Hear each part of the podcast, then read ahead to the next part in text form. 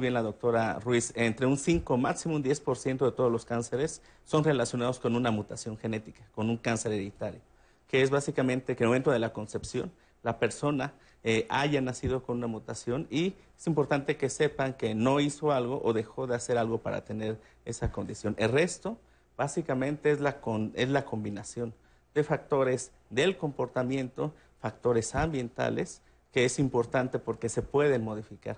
Desde la psicología nosotros le llamamos a eso inmunógenos conductuales, comportamientos que a lo largo del tiempo nos pueden proteger y reducir el riesgo de esas enfermedades. Entonces, aclaremos, hay factores de riesgo que, que, son, que no son modificables. Por ejemplo, si en mi familia hay cáncer de colon, en mi bisabuelo, mi abuelo, mis tíos, mi padre, es mucho más factible que yo vaya a tener cáncer de colon que otras personas y ahí no puedo modificar mis genes. Ahorita en donde estamos en la vida, en, la ciencia, no puedo modificar los genes. Es un factor no modificable, pero a lo largo del programa vamos a ir hablando de factores que sí son modificables. ¿Qué quiere decir cuando hablan de características físicas de un cáncer?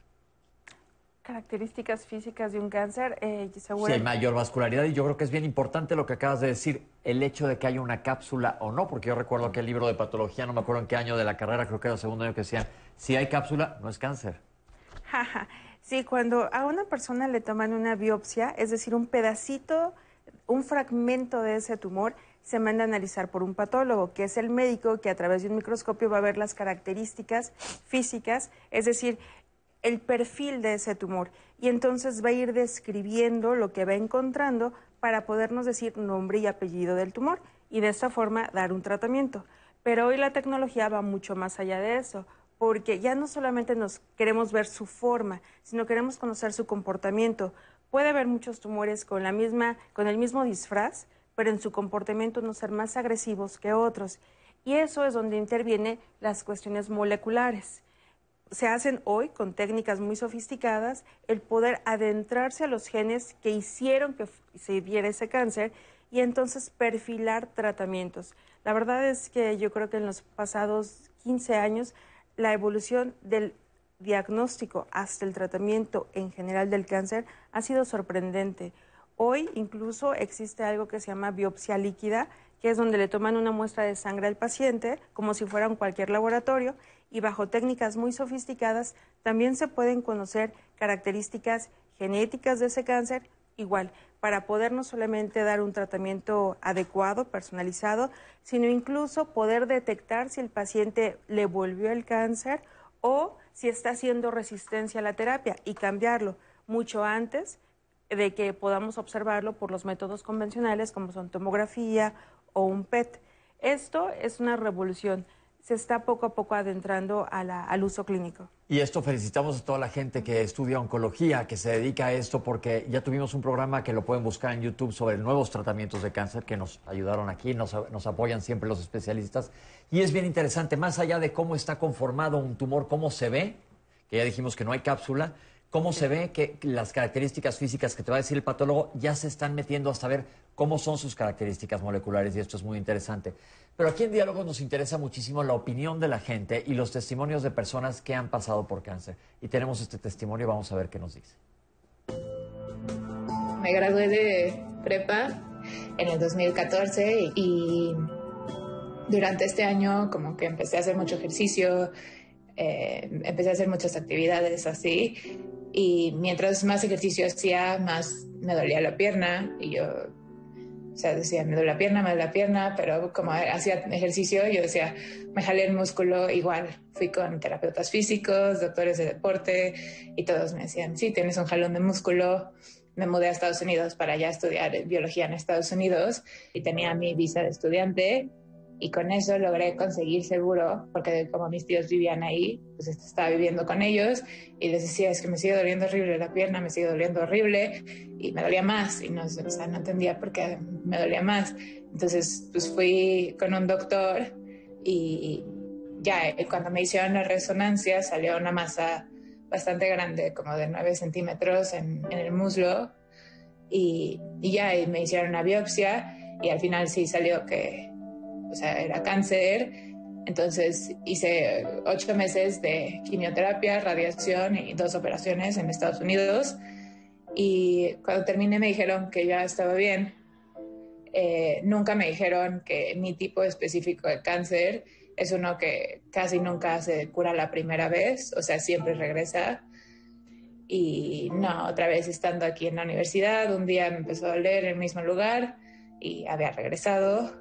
Y pues estoy, he recibido todo tipo de quimioterapias, radiaciones, operaciones, tengo un reemplazo de cadera completo y pues ahorita ya parece ser que estamos en una quimioterapia que sí está funcionando. Reconozco que es un privilegio el hecho de que pueda pagar un seguro privado y por lo tanto pueda tener acceso a tratamiento en hospitales privados en México. Entonces estoy muy agradecida de, de todo lo que tengo y he podido conseguir hacia mi tratamiento. Gracias, Avi Guerrera. Gracias por tu testimonio. Es bien importante que veamos testimonio de la gente que ha pasado por esto.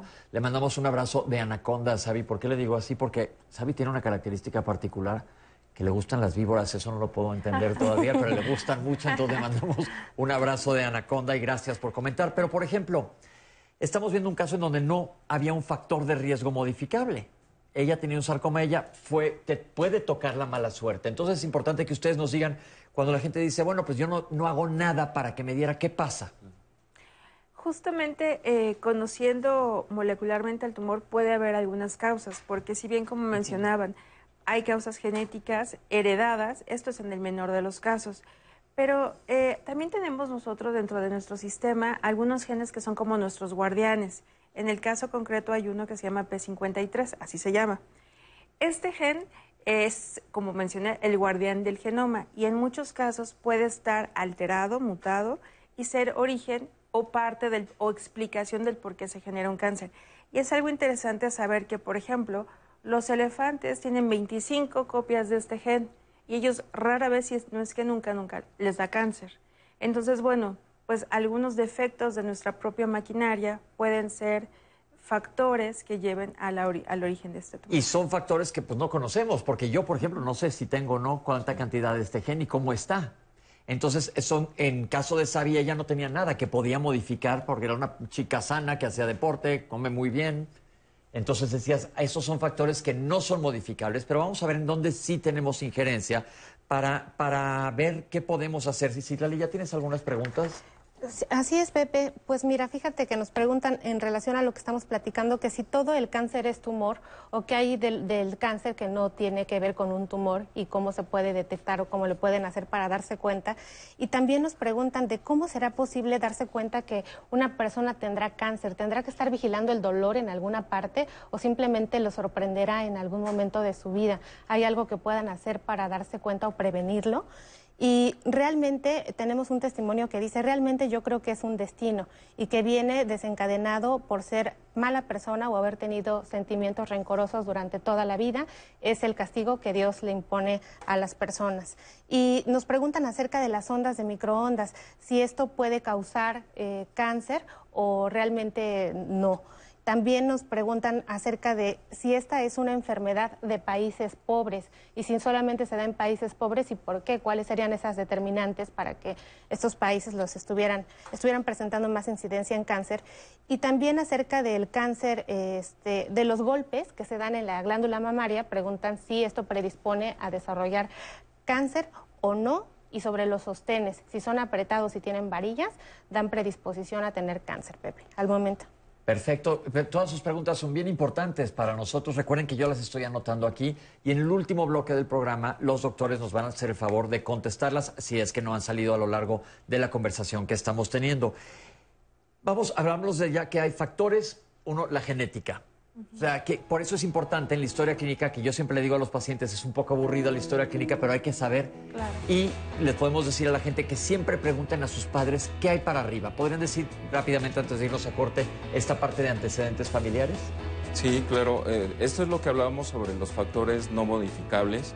Eh, tiene que ver con, estas... Eh, ocurre como el 15% de del tipo de, estos tipos de cáncer y generalmente obedecen a ciertas mutaciones como el BRCA1, 2, algunos síndromes hereditarios, pero existe la otra contraparte, los factores que pueden ser modificables.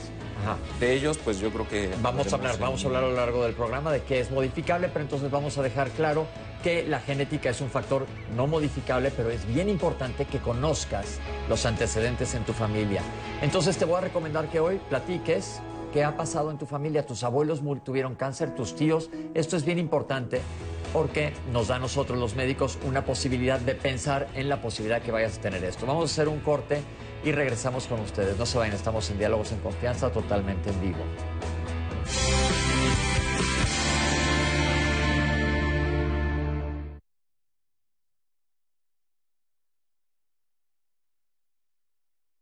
Saúl Soto García desapareció en el municipio de Nuevo Laredo, Tamaulipas, el 8 de agosto de 2012. Tirso Rodríguez Treviño desapareció en el municipio de Hidalgo, Nuevo León, el 3 de octubre de 2015.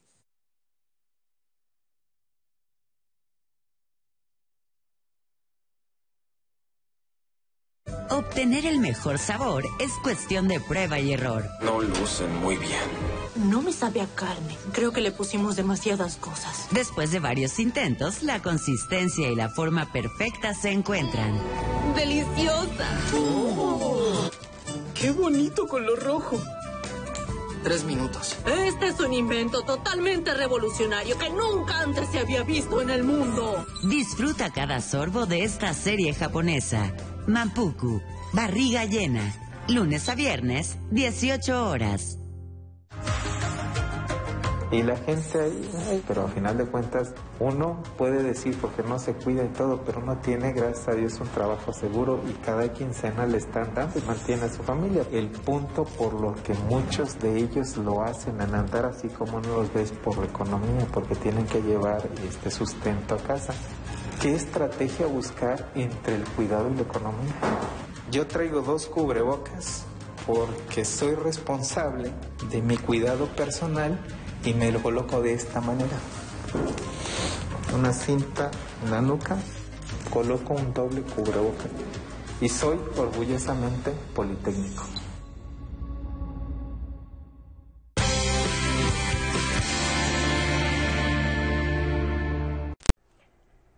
Los invitamos mañana a que nos acompañen en Diálogos en Confianza con un tema muy relevante que es, ¿es posible mejorar la autoestima de mis hijos? sin duda va a ser algo muy importante en lo que vamos a estar aprendiendo el día de mañana con nuestros especialistas y mientras para seguir trabajando este tema veamos el siguiente sondeo. Los factores de riesgo para contraer el cáncer, eh, yo entiendo que son cuestiones también de hábitos, por ejemplo la alimentación, qué tipo de vida lleva la gente.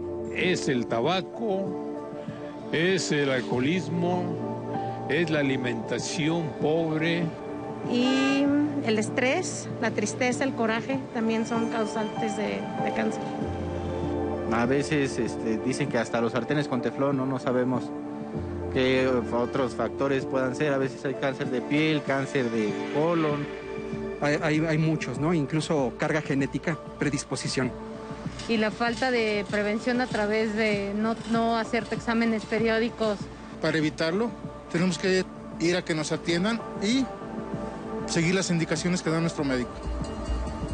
Vamos a barajearlo poquito a poco y lentamente. Hablemos de alimentación. ¿La alimentación tiene algo que ver con el cáncer, doctores? Sí, yo puedo iniciar.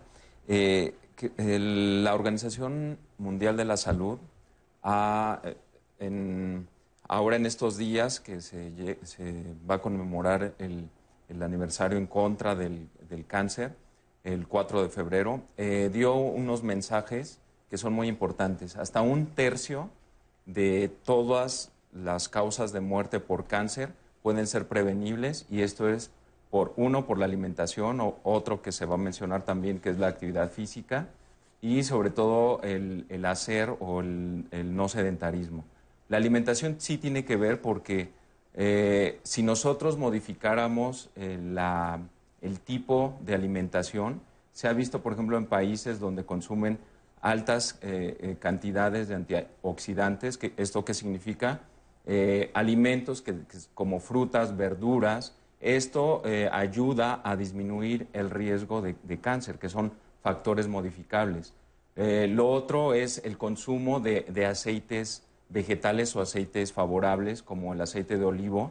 Esto se ha visto sobre todo en dietas eh, mediterráneos, esto es en otros países donde han visto causi- ca- casuísticas bajas de cáncer, es por el tipo de alimentación. Entonces, si nosotros incrementamos el consumo de, de agua, de, de frutas, verduras, aceites eh, buenos, esto podría tener una eh, repercusión a nivel de nuestro organismo. Entonces, definitivamente es un factor que sí es modificable, porque sabemos que la alimentación también lleva obesidad. ¿Y la obesidad qué, qué- qué factor de riesgo es para el cáncer? La obesidad como tal favorece ciertas sustancias que hacen que la célula entre en un descontrol.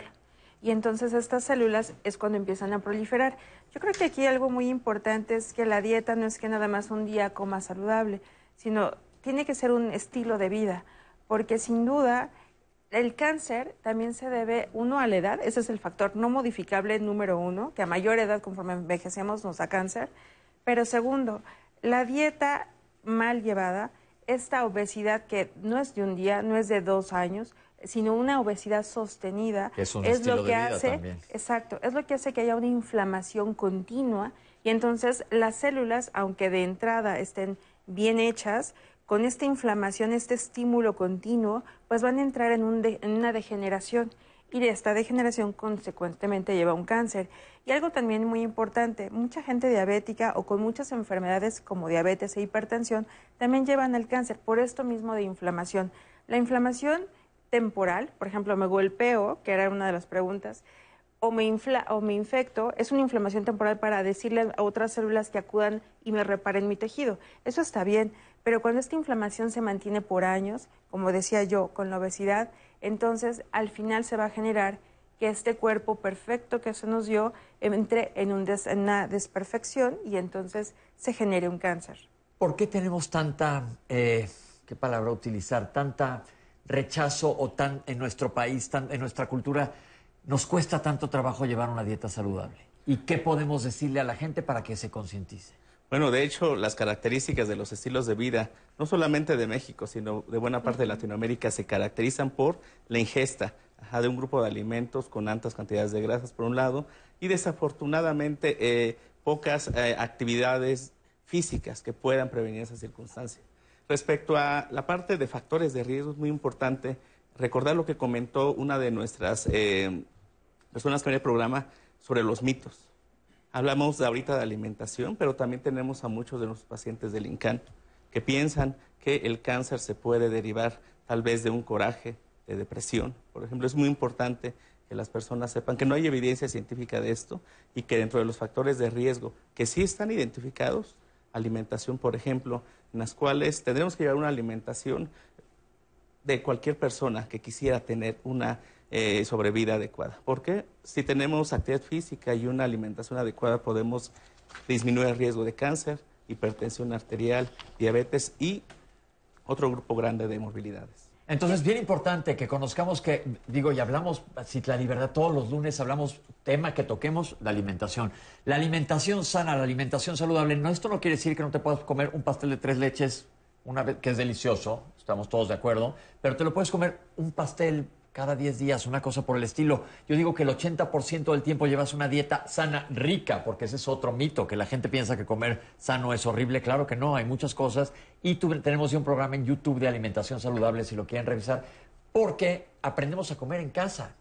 Entonces yo creo que si enseñas a los niños a comer sanamente, van a- vamos a tener generaciones que crezcan, crezcan sin este tipo de patologías y entonces estamos atacando a uno de los de un tercio de factores modificables. Yo quisiera agregar justamente ahorita hablando de la información que dio la Organización Mundial de la Salud o- y la Organización Panamericana de la Salud, que el 70% de los cánceres se desarrollan en países en vías de desarrollo, por ejemplo México. Y va muy relacionado a la dieta porque son políticas de salud que a lo mejor ahí hace falta todavía hacer más. Una dieta sana también es importante decirlo, que puede incluso ser más cara que una dieta no saludable y que mucha gente le es más fácil ir y comprar un refresco o un alimento procesado, un panquecillo, que en lugar de hacerse una dieta más balanceada, que a lo mejor en algún momento de la vida consumíamos una torta que llevaba ensalada y que llevaba un pedazo de carne, que a lo mejor es in- inicialmente más cara, pero al final va a nutrir más. Entonces creo que ahí las políticas de salud propias de cada gobierno es, es importante tomarlas en cuenta. En este documento de la organización decían que eh, esta incidencia o esta alta frecuencia en países en vías de desarrollo se debe a que solamente los países invierten el 5% de su, de, Su de presupuesto, presupuesto, exacto. mientras que en países en vías de desarrollo es totalmente opuesto. Pero en base a esto, tuvimos en el programa de alimentación saludable ese mito que decían es más caro comer comer sano que no comer sano, pero se hizo, aquí lo platicamos, y vimos que se puede con un presupuesto bajo comer sano también. Frijoles son sanos, tortillas Claro, son sanos, claro. sanas, perdón. Entonces vale la pena que vean este programa que ya hicimos aquí en Diálogos en Confianza y aprendamos a comer porque esto definitivamente es un punto importantísimo. Ahora vamos a ver otro testimonio de un paciente que se llama Isidro. Yo era un bebedor muy, muy activo, que viví mucho, mucho, muy a- atrás. Eso fue lo que me empezó a, este, a, a obstruir, a que me, ese, esa, eh, el cáncer me empezara a salir en el intestino. Mis síntomas que sen- sentí luego, luego ya el último es no poder hacer del baño. Obviamente esos fueron los primeros síntomas. Después empecé a adelgazar bastante en un momento muy, este, pues, se puede decir muy poco tiempo. Empecé a adelgazar mucho, empecé a, este, a perder mucho este peso y ya me sentí mucho muy decaído, sin hacer nada, sin tener este, el aliento de, levantarme ni nada. Hasta que alguno de, este, de mis yernos, esposo de una de mis hijas, me llevó con un doctor eh, que se dedica exact- nada más a la enfermedad del, este, del estómago, de los intestinos y todo eso, para que me, él me checara, porque no, no, no, este, no le encontraba qué era, ni yo mismo sabía qué era lo que era. En aquellos este, tiempos me mandaron a hacer un escáner y fue cuando este, me despertaron ahí que ya tenía mi cáncer muy, muy avanzado. El mismo doctor me dice, esta operación, esta cosa es muy, muy, digamos, es muy cara. Y si tiene seguro, mejor vaya al seguro y que ahí lo atiendan. Y afortunadamente a los, que serían a los cinco días que llegué al centro médico, a los cinco o seis días me operaron. Me quitaron a mí 35 centímetros de, de intestino. Ya últimamente es lo que ya comprendo, que el, el cáncer tiene uno el cáncer y lo tiene desde años, desde 5, 10, hasta 15 años atrás, que le dio el cáncer, pero como todo buen mexicano, hasta el último creemos que nada más es un dolorcito y que se nos va a pasar con un tecito o con la medicina de ir al doctor y eso, y no es cierto. Obviamente hasta ahora me doy cuenta. Señor Isidro, muchísimas gracias. Dice algo bien interesante. Dejamos todo para el último. ¿Qué podemos decir en cuanto a esto? ¿Cuánto se tarda en crecer un tumor? Depende del tumor. En el caso de colon, pues sí son los 10, 15 años, pero en un cáncer de páncreas es totalmente opuesto, eso es mucho más rápido. No sé, en los tumores ginecológicos. Sí, también ocurre lo mismo. Un cáncer de ovario puede pasar tres, seis meses y ya convertirse de una etapa temprana a evolucionar un- a una etapa ya muy avanzada. Entonces la recomendación aquí es siempre ir al médico ante cualquier patología y vamos adelante, vamos a hablar de la detección temprana que también es, digo, un factor eh, modificable. Pero han tocado el punto y en varias preguntas también, ¿el estrés causa cáncer? Ok, es una pregunta muy recurrente en nuestros pacientes. Depresión, ansiedad, estrés, rencor, es algo que nos comentan nuestros pacientes en el instituto eh, respecto a la posible causalidad del cáncer. No está demostrado científicamente que estados emocionales alterados generen procesos oncológicos, muy importante. Procesos comentar. oncológicos es cáncer. Cáncer, sí. sí. Y lo que sí puede suceder es que un paciente que tenga 10, 20 años con depresión, muchos años con sí- síntomas de ansiedad o de estrés, pueda tener comportamientos asociados de riesgo, consumo de tabaco, pobre actividad física, una alimentación alta en grasas. Eso sí puede suceder e indirectamente aumentar el riesgo. Pero no es directamente relacionado al estrés, digo, aparte de ahora que vivimos todos en un estrés terrible. Pero Citlali, ya sé que tienes el teléfono lleno. La verdad que sí, Pepe, tenemos muchas dudas. Este tema resulta muy, muy interesante para las personas. María Luisa, por ejemplo, nos comparte que su papá tuvo cáncer de vejiga y falleció. Su hermana eh, tuvo cáncer eh, de ovario y murió. el hermano tiroideo y superado. Por supuesto que ella se siente en riesgo y quiere saber qué estrategias le podrían dar para sus hijos y para ella misma, cómo prevenir un caso que está tan asociado a la familia. Nos piden, por favor, insistentemente que hablemos de, de cáncer y la relación con las emociones, Pepe. Es lo que acaba de decir sí, el doctor. Justo, ahorita, sí, justo. justo. Arturo Ayala nos dice, nos comparte la experiencia de que su papá tuvo un mieloma múltiple, el hermano leucemia y que fallecieron pues hace algunos años. Eh, nos dice Gilberto que pues es un tema bastante triste para, para enfrentarlo y para verlo, para las personas que lo están padeciendo y sobre todo a la familia que va a acompañarlos en este proceso tan doloroso. También nos preguntan si una mujer virgen puede hacerse algún tipo de detección de mama o de ovario para poder prevenir cualquiera de las dos condiciones, Pepe. Y Antonio Escobar nos dice, por favor quítenme la venda de los ojos, quiero saber si todo cáncer nace del odio y del rencor, porque esta teoría está en fuerte para algunas ramas de la medicina. Y también nos preguntan, ¿por qué es que ha aumentado el cáncer en la población a lo largo del tiempo? ¿Qué es lo que ha cambiado entre los seres humanos para que cada vez estemos más expuestos a esta enfermedad? Y también eh, nos preguntan sobre la alimentación, que bien decías, Pepe, que ya hemos trabajado aquí, pero insistentemente sobre los enlatados sobre los embutidos, si hay una predisposición en beber en bo- con botellas de plástico el agua para poder tener cáncer. Y sí es cierto que los derivados del plástico provocan eh, la contaminación ambiental y nos predisponen a cáncer. También Conrado nos pregunta sobre el cáncer cervicouterino y que hablemos acerca un poco de esto, a qué edad prevenirlo para las mujeres.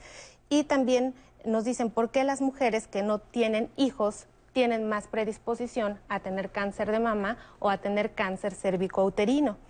Así también nos preguntan sobre el desodorante, si el desodorante puede causar cáncer o no. Mónica está muy interesada en saber qué estudio se hace para saber si puede padecer cáncer. Y Rubén también dice que si hay un estudio que pueda hacerse como para radiarse todo el cuerpo y saber si, va pre- si tiene la predisposición a algún tipo de cáncer, Pepe. Muchas gracias por sus comentarios. Muchas ya eh, de estas preguntas ya se contestaron ahorita que nos contestaron los especialistas, pero vamos a seguir hablando sobre el cáncer. Ya no- nos comentó la doctora que pueden pasar muchos años dependiendo del tumor en colon, pueden pasar 10 a 15 años. Ya nos dijo que en páncreas y otros órganos es diferente. Pero me voy a regresar un poco a la genética. La gente nos pregunta y surge, ¿me podría hacer un examen genético que me diga si voy a tener cáncer? Bueno, yo creo que aquí hay dos cosas muy importantes que la gente tiene que saber. Uno es que existen médicos especialistas llamados genetistas. Ellos van a hacer la historia, el árbol familiar, el pedigrí de la familia. Y entonces, por eso es la relevancia que decía José hace, hace unos minutos sobre conocer los antecedentes familiares. Hace muchos años el cáncer era un tabú. Por lo menos yo recuerdo que hasta el año 2000 muchas viejitas no querían decir del cáncer de mama. Claro. Se ocultaban y hasta que empezaba pues a, empezar, a, de- a empezarse a podrir la piel y a oler mal era como la- los familiares se daban cuenta. Entonces hay muchos antecedentes y esto lo vemos en el día a día de que no saben qué pasó con la tía, con la abuela, con... Y algo también muy importante es que no solamente se tienen que enfocar al cáncer que a lo mejor puedo pensar que tengo, supongamos cáncer de estómago, y pensar si alguien más en la familia tuvo cáncer de estómago. En general es cualquier tipo de cáncer el que tienen ustedes que preguntar cuándo se diagnosticó, porque no es lo mismo que una persona tenga cáncer de mama a los 40 años que lo tenga a los 80 años. Entonces, esos dos datos, qué tipo de cáncer y la edad al diagnóstico, es lo que el genetista les va a preguntar. Y va construyendo este árbol familiar. Y entonces va viendo las probabilidades de que el sujeto que está yendo a consulta, el que tiene la duda, pues le van a decir si puede tener cáncer o no. Ese es uno. Y segundo, si hay pruebas diagnósticas, igual en sangre, son paneles, así se llaman, es un, un conjunto de genes hereditarios que hoy están relacionados con cáncer que se buscan en la sangre. Pero esto no es como que vaya yo a hacerme una biometría hemática, vea mi resultado y ya me quede tranquila. No, este tipo de pruebas, si bien existen hoy en día aquí en México, siempre tienen que ir acompañados con la asesoría genética de este especialista que ya comenté, puesto que si dice ahí que yo tengo una alteración, ahora qué voy a hacer, porque supuestamente Si me dicen, yo a lo mejor dentro de 20 años voy a tener un cáncer de páncreas, ¿qué hago ahorita? Ajá, o sea, ¿qué, qué hago? Entonces, el genetista va a asesorarles y decirles, tienes probabilidades de tener esta enfermedad y te vas a hacer estas pruebas para poderlo diagnosticar antes de que se te dé. No vas tú solo en el camino, llevas este acompañamiento y entonces eso baja mucho pues la inquietud, ¿no? De saberse que puedo tener cáncer. Además, otra cosa importante, eh, también hay que ser muy cuidadosos con los niños y con los adolescentes, porque bueno, también pudieran llegar a tener predisposición y qué se va a hacer con ellos. Por eso es que este tipo de pruebas que están disponibles, insisto, siempre deben de estar el resultado acompañado de un genetista para decirles qué hacer. Sobre todo porque además no son pruebas baratas. No. Y ni modo que toda la población vayamos con un genetista. Eso también tratando de traerlo a la mesa a hacer algo factible, pues es muy difícil.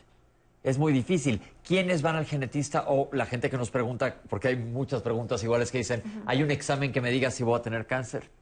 Ah, bueno, pero otra cosa importante, yo estoy hablando del cáncer hereditario, ¿eh? Sí. Porque si es un, si hablamos de la generalidad del cáncer, hay una prueba que ahorita me diga si yo voy a tener cáncer como tal. si no es heredado, no la no hay.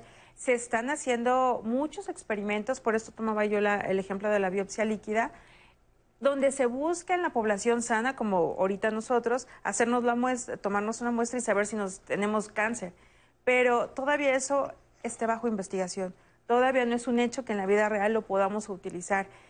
Se está caminando, pero no se tiene todavía en la mano la respuesta. Y acuérdense lo que nos dijeron los, los doctores a la hora que arrancó el programa. Cáncer no es uno, son muchas enfermedades. Entonces, ¿cuál de todos? ¿Nos puede dar, ¿nos puede dar cáncer en todos los tejidos del organismo o hay alguno que esté exento? En todos, excepto uñas y piel, eh, perdón, uñas y pelo. ¿Y la esclera? Yo había oído que, que, que, que podía ser algo exento, pero prácticamente cualquier lugar donde haya células se puede proliferar una, una tumoración. En cuanto a las emociones, ya nos aclararon que no, pero las emociones te pueden llevar a comer mal, te pueden llevar a fumar, te pueden llevar a beber alcohol, etcétera, que estas son situaciones que sí te predisponen a cáncer. No podemos decir que hay un pronóstico general para todos los pacientes con cáncer. ¿Cuál es la diferencia en diagnosticar temprano a tardío y qué es esto de temprano y tardío?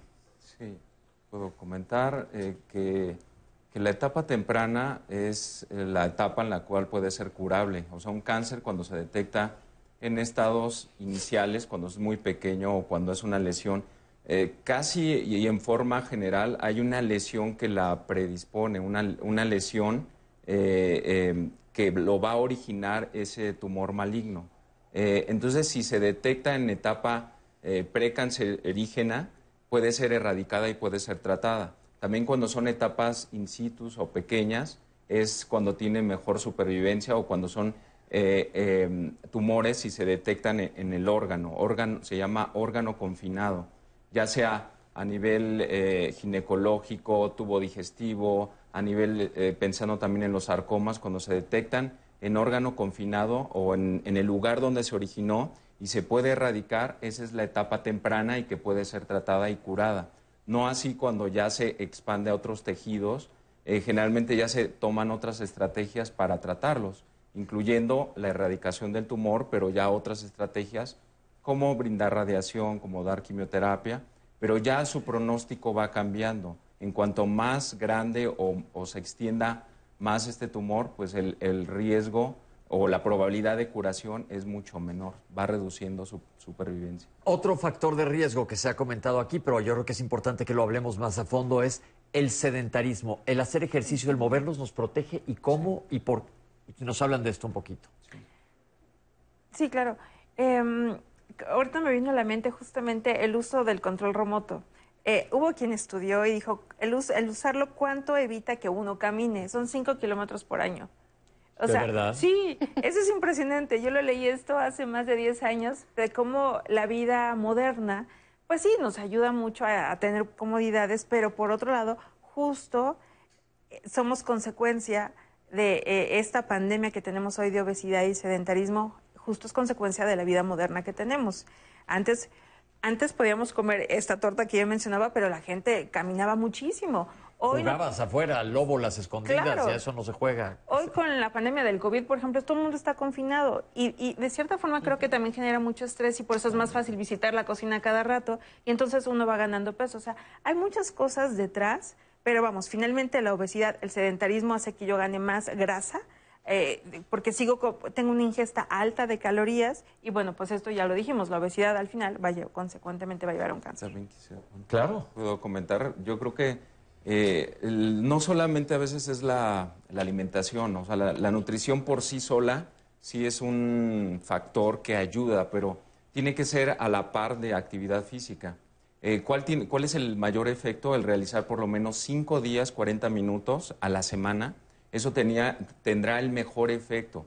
¿Qué es lo que produce el, el realizar más de 40 minutos? Pues que las endorfinas se, se comienzan a liberar. ¿Qué son endorfinas? Eh, que son las hormonas del bienestar. Estas hormonas del bienestar hacen que yo me sienta bien, que me sienta eh, contento, que mi sistema inmunológico esté activo para, eh, para que contraataque no solamente las infecciones, sino también las células nuevas que, que lo estuve mencionando, pero el organismo las rechace, porque normalmente están eh, siempre produciéndose nuevas células en nuestro organismo y el, mantenerlo activo hace no solamente que baje uno de peso, que, disminuya la, obesidad o la grasa periférica, sino también que eh, un bienestar y un sistema inmunológico mucho más activo y esto nos va a ayudar mucho para, eh, como factor de prevención modificable. Entonces, mínimo 40 minutos cinco veces a la semana, que no es tanto, la verdad, si lo pensamos, no, no es tanto y puede ser hasta caminar. Sí, a tu ritmo. A tu ritmo, eso es bien importante que nos movamos, nuestro organismo está diseñado para moverse y lo que acaba de decir el doctor es muy importante. Cuando pensamos en el sistema inmunológico, que ahora con la pandemia ha estado muy de moda este Sí. sistema, pensamos en infección, pero ¿qué hace el sistema inmunológico con el cáncer?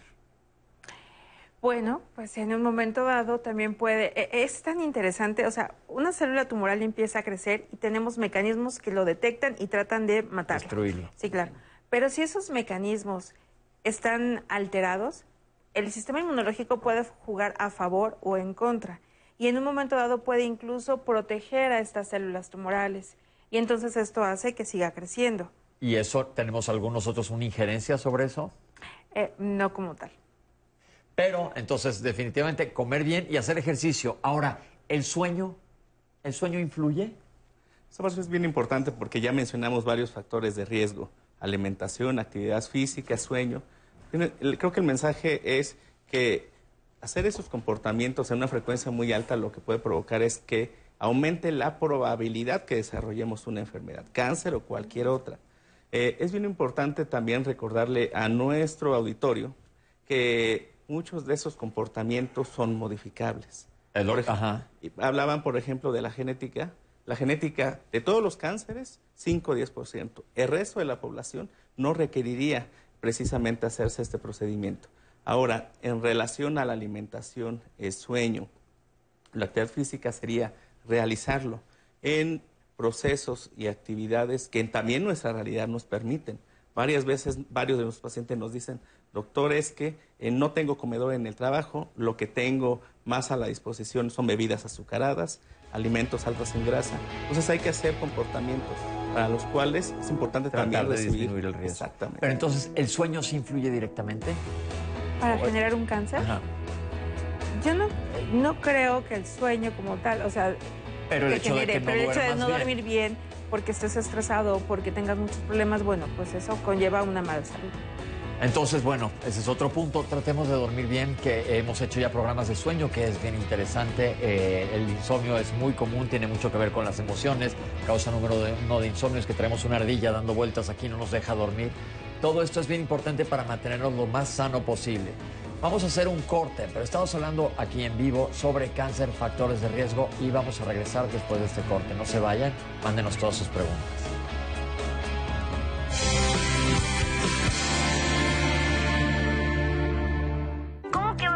Vas a votar? ¿Vas a venir? Mi voto viaja por correo o por internet. Yo me quedo aquí. ¿Pero vale igual que el de mamá que va a la casilla? Sí. Entonces es como si vinieras. Es como si nunca me hubiera ido. Participar nos une. México está donde estás tú. Dile a tus familiares que viven en el extranjero que tramiten su INE, se registren y voten el 6 de junio de 2021. Infórmate en votoextranjero.mx. Contamos todas, contamos todos. INE. El Tribunal Electoral del Poder Judicial de la Federación protege mi voto. Tribunal Electoral. Puedo participar en política, o sea, puedo votar y ser votada. Tribunal Electoral. Ismela Okatanahuatil me te inquitastovia y más iguacholalme se me motel pocaita. Tribunal Electoral. Protege los derechos políticos de las mujeres y evita la violencia política. Tribunal Electoral. Protege los derechos políticos LGTBIQ. Tribunal Electoral. Electoral del Poder Judicial de la Federación. La cuarta transformación está avanzando de la mano de la gente. ¿Cuándo antes un gobierno había puesto a los pobres por encima de todo? ¿Cuándo se había entregado una pensión a todas las personas mayores y becas a tantos jóvenes? ¿Cuándo se había trabajado para garantizar atención médica y medicinas gratuitas? Para Morena, el poder solo tiene sentido cuando se pone al servicio de los demás. Con el pueblo todo, sin el pueblo nada. Morena, la esperanza de México. Aún en la nueva normalidad, puedes armar un buen plan de fin de semana. Tamara te muestra lugares para pedir de comer o los protocolos que siguen para cuidarnos. Exposiciones que puedes conocer con sana distancia o experiencias para vivir desde tu casa. Un buen itinerario depende de una buena actitud. Viernes, 18.30 horas. Imagina un México gobernado por gente capaz y moderna. Con visión de futuro, sin ocurrencias. Imagina un México que genera empleo y oportunidades. Competitivo y respetado en el mundo, sin visiones radicales de izquierda o de derecha. Un México mexicano. Nosotros podemos cambiar este México que va para atrás, por un México moderno e innovador. Somos Acción Nacional y te invitamos a que juntos construyamos ese nuevo México. Únete al cambio, hacia el futuro. PAN, Acción por México. Pero te peinas, ¿eh? En 30 años, millones de personas nos hemos peinado para la foto y hoy somos parte de un padrón electoral confiable. La camaleonina no cambió, pero tu INE sí, y hoy cuenta con más de 20 medidas de seguridad. Millones de personas no escuchamos un te lo dije y pudimos votar. En 30 años, la ciudadanía y el INE hemos construido nuestra democracia. Hoy estamos preparados para la elección más grande de nuestra historia que se llevará a cabo en 2021. Contamos todas, contamos todos. INE. Ya inició el proceso electoral 2020-2021. Y en el Tribunal Electoral de la Ciudad de México, protegemos tus derechos político-electorales respetando todas las medidas de seguridad sanitaria. Con el fin de brindarte la atención que mereces de forma segura, habilitamos la modalidad a distancia. Llama al 55 53 40 4600. En caso de que nos visites, te invitaremos a seguir los protocolos de salud. Tribunal Electoral de la Ciudad de México, garantizando justicia en tu elección. Vamos a ir bailando y a disfrutar la vida. Sin importar nuestra edad, siempre hay tiempo para renovarnos. Aprendamos a disfrutar del tiempo con nosotras mismas como personas mayores. Aprender a envejecer. Nueva temporada. Lunes a jueves, 11.30 horas. Domingos, 11 horas. ¡Comenzamos!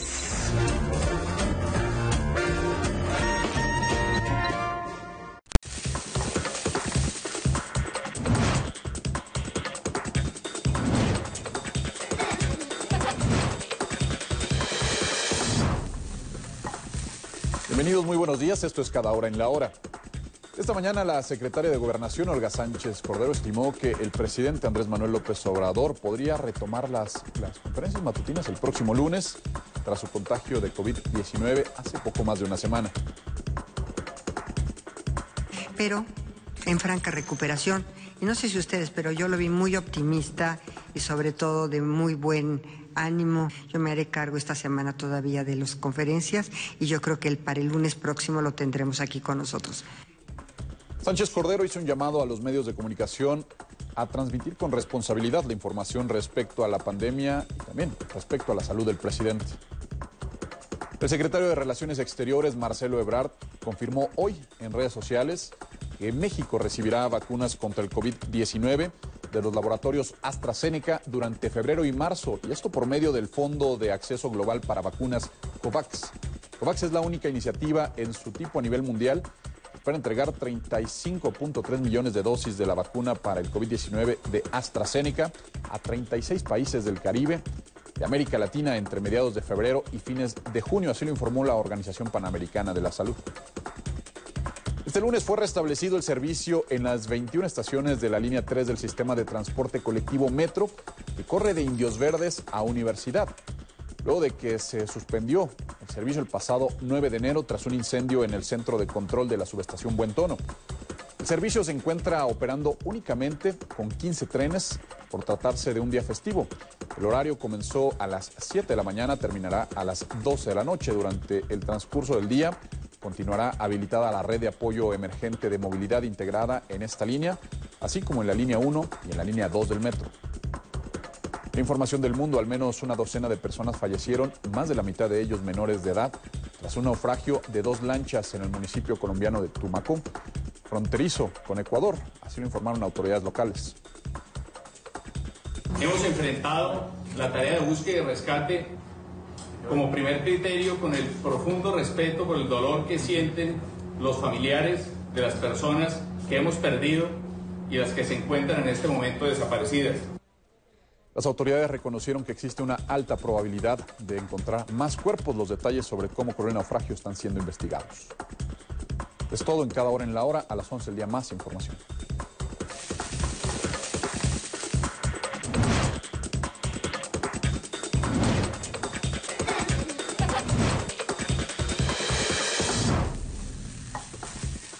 El COVID es una de las enfermedades más devastadoras que nos ha pegado en este momento. Discapacita severamente a las personas.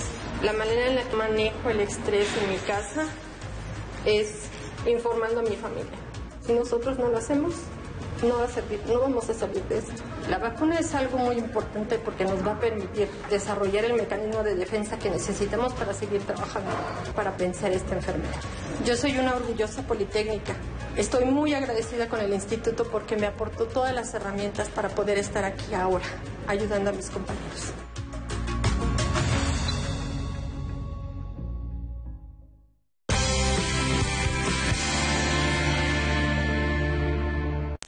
Se habla de cáncer, no es que los tratamientos sean únicos. Vamos a hablar de dos momentos del cáncer, de la enfermedad temprana y la enfermedad avanzada. La enfermedad temprana, muchos de los cánceres son, vamos a decir, monoterapia. Se curan con una sola modalidad de tratamiento. Pero la mayoría de los cánceres avanzados requieren de dos o más tratamientos. Hoy estamos haciendo cirugías que antes eran impensables. Estamos dando modalidades de radioterapia increíbles. Por ejemplo, la radiocirugía en tumores cerebrales. Y al mismo tiempo, el armamentario farmacológico también ha evolucionado de manera exponencial. Por ejemplo, no sé, los, los sarcomas, los sarcomas de partes blandas. En esos tratamientos, hoy en día, la mayoría de los tratamientos requieren de estas nuevas drogas. Pero desafortunadamente también está atrás el aspecto económico. Son drogas extraordinariamente caras donde la mayoría de los pagadores, llámese gobierno o llámese mercado privado, pues no quieren gastar. Ahora vamos a hablar de cáncer de mama, que es uno de los más frecuentes en nuestra población. Ese es un tipo de cáncer que la mayoría de las veces, como no se detecta en etapas tempranas, sino seguimos detectando el cáncer de mama en etapas loco regionalmente avanzadas o incluso más avanzadas. Y en este tipo de cáncer vamos a necesitar de cirugía, de radiaciones, de citotóxicos, de anticuerpos monoclonales y en algunas ocasiones de terapia plana. Entonces es un cáncer que la posibilidad de tratamiento, vamos a decir, es personalizada, pero no significa que personalizada es porque vamos a utilizar las drogas de última generación, no, es de determinar en base al conocimiento actual lo que ese paciente requiere. Afortunadamente han quedado atrás los días que uno hablaba de quimioterapia y se nos paraban las pestañas porque películas como en los 70s, 80s decían que era peor el caldo que las albóndigas. Y no, ya no es eso, es bien importante que lo sepa la gente. Si podrían hablar, no nos vamos a meter mucho a tratamiento. Gracias, doctor Kelly. Nos dio una información muy importante de todas las variedades que hay y las especificidades. Pero el tratamiento no es igual para todo mundo. ¿De qué depende? Ok. Depende inicialmente la si es etapa temprana, lo que mencionaba el doctor Kelly, o si se encuentra en una etapa avanzada. Yo mencionaré, eh, si gustan, y, les daré la palabra a la doctora Erika, respecto a la etapa temprana. Depende del órgano, del órgano donde se haya originado o el tejido. Eh, si es etapa temprana, pues es una lesión pequeña, que generalmente la, eh, la finalidad es la erradicación, bueno, puede ser pequeña o un poquito más grande, pero que esté en órgano confinado, eh, hay que erradicarlo, hay que quitarlo, pero no solamente es eh, quitarlo y ya, es darle cierto margen, porque de acuerdo a- al cómo se comporta ese tumor, pues le damos a veces un margen o un, un margen mucho mayor dependiendo de la característica de, ese tumor. Y aparte requerimos la estadificación. De acuerdo a los tumores hay dos tipos, uno que se llama carcinoma, que bueno, es un origen epitelial, y el otro es sarcoma, que es el origen mesenquimal. Uno se comporta con eh, diseminación ganglionar, entonces yo tengo que buscar los ganglios para estadificarlo, y en el sarcoma hay que eh, bu- buscar esas metástasis, pero a nivel de la sangre. Por eso, eh, como oncólogo, el, concepto de, erradicación del tumor es mucho más allá. Entonces, el primero es con cirugía y después de que se haya eh, identificado la etapa, en etapas tempranas, probablemente a veces nada más con cirugía, a veces le brindamos radiación, pero no requiere a veces más, más allá. Ok, es- y esto es lo que menciona el doctor de los márgenes. Hagan de cuenta que este dedo es un tumor. Entonces, no nos van a cortar el dedo, sino van a cortar un espacio mucho más grande en la mano para asegurarme que ese tumor no haya tenido metástasis locales o que nada vaya a crecer alrededor. Pero esto se individualiza en cada, en cada persona. Exacto. Desde el punto de vista de mi área de oncología médica tenemos varias estrategias. Si bien que todos queremos que el paciente sea operado, a veces de entrada no se puede justamente porque a lo mejor ya se extendió un poco y no permite al cirujano cortar correctamente. Lo que hacemos es dar un tratamiento de inducción, o sea, un tratamiento con medicamentos que pueden ser intravenosos o tomados, que puede ser quimioterapia o terapias más sofisticadas como las terapias dirigidas, y lo que buscamos es la reducción del tumor, que se encoja, para que de esta forma el cirujano, ahora sí, pueda agarrar, cortar adecuadamente el tumor y a veces volvemos a dar nuevamente esta terapia después de la cirugía. Eh, eso es en algunos casos. Y en otros casos, cuando la enfermedad ya está avanzada, cuando ya hay siembras, se originó, supongamos, en el estómago y se fue al pulmón o se fue al hueso, bueno, el tratamiento es diferente. Se siguen empleando, puede ser la quimioterapia, terapias dirigidas, es decir, que son terapias que van justo contra un blanco específico, si es que el tumor lo tiene, o bien terapias de sostén como para evitar fracturas en el hueso. Entonces tenemos diferentes armamentos y cada uno se va utilizando de acuerdo a las características de cada paciente. Un aspecto muy importante durante el tratamiento que hay que recordar es que sea quimioterapia, radioterapia, cirugía, la combinación de todas estas es la comunicación con el equipo de salud. Sumamente importante que eh, las personas que nos ven este día sepan que cuando se inicia un proceso de tratamiento oncológico, se tiene que ir aumentando el conocimiento sobre el tratamiento, sobre los efectos secundarios, sobre la forma de qué hacer cuando hay algunos efectos que se pueden tratar en casa o ir forzosamente al hospital. Entonces, recordar que parte del tratamiento es la comunicación médico-paciente. Una, dos, eh, el objetivo de tratamiento será en algunos casos la curación, si es factible, pero también en otros casos el mantener a nuestros pacientes una adecuada calidad de vida. Y la parte emocional. Yo creo que es bien importante que hablemos un poquito de esto para el paciente y la familia. Totalmente. Aquellos pacientes que durante el diagnóstico y el tratamiento presentan principalmente tres problemas psicosociales, malestar emocional, ansiedad y depresión, tienen más dificultades para qué? Mantener adecuada comunicación con el equipo de salud, adherencia al tratamiento, es una parte fundamental, y la calidad de vida. La calidad de vida hay que recordar que es, solamente la podemos determinar nosotros mismos. Y de tener estos síntomas maltratados, seguramente alguno de esos tres aspectos pueden verse afectados. Aquí hemos hablado en diálogos en distintas ocasiones que yo creo que es importante que todos vayamos a terapia, pero en una situación así, más tener el apoyo psicológico, porque se reconoce cada vez más, hablamos de aparato digestivo, aparato cardiovascular, respiratorio, etcétera, pero las emociones ya están incluidas, no por ser como un aparato sólido, pero tienen im- impacto en todo nuestro organismo. Entonces esto es bien importante. Y regresemos a más factores de riesgo modificables. ¿Nos podría hablar un poquito de infecciones? ¿Las infecciones pueden dar cáncer? ¿Qué tienen que ver? Sí.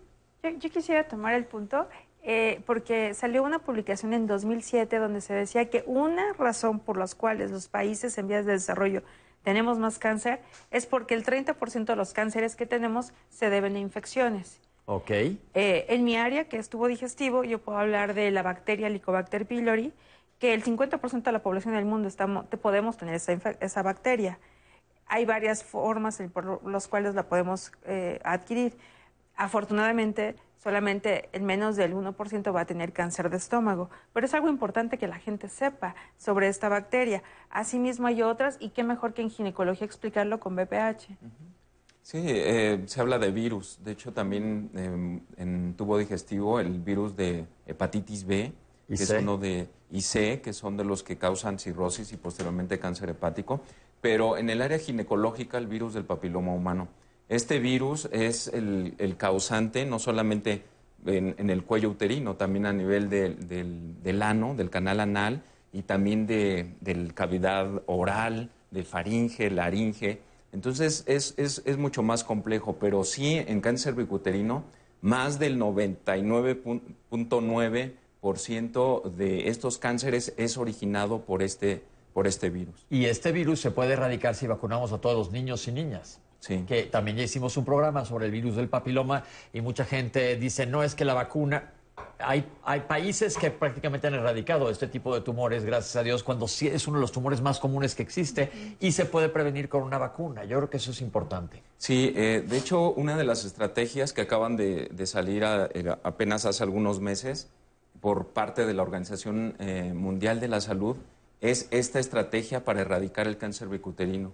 Si eh, se vacunara en forma Masiva. masiva, porque si es un- una vacunación como habitual de la, de la que se tiene, no, no llegaríamos a esta erra- erradicación.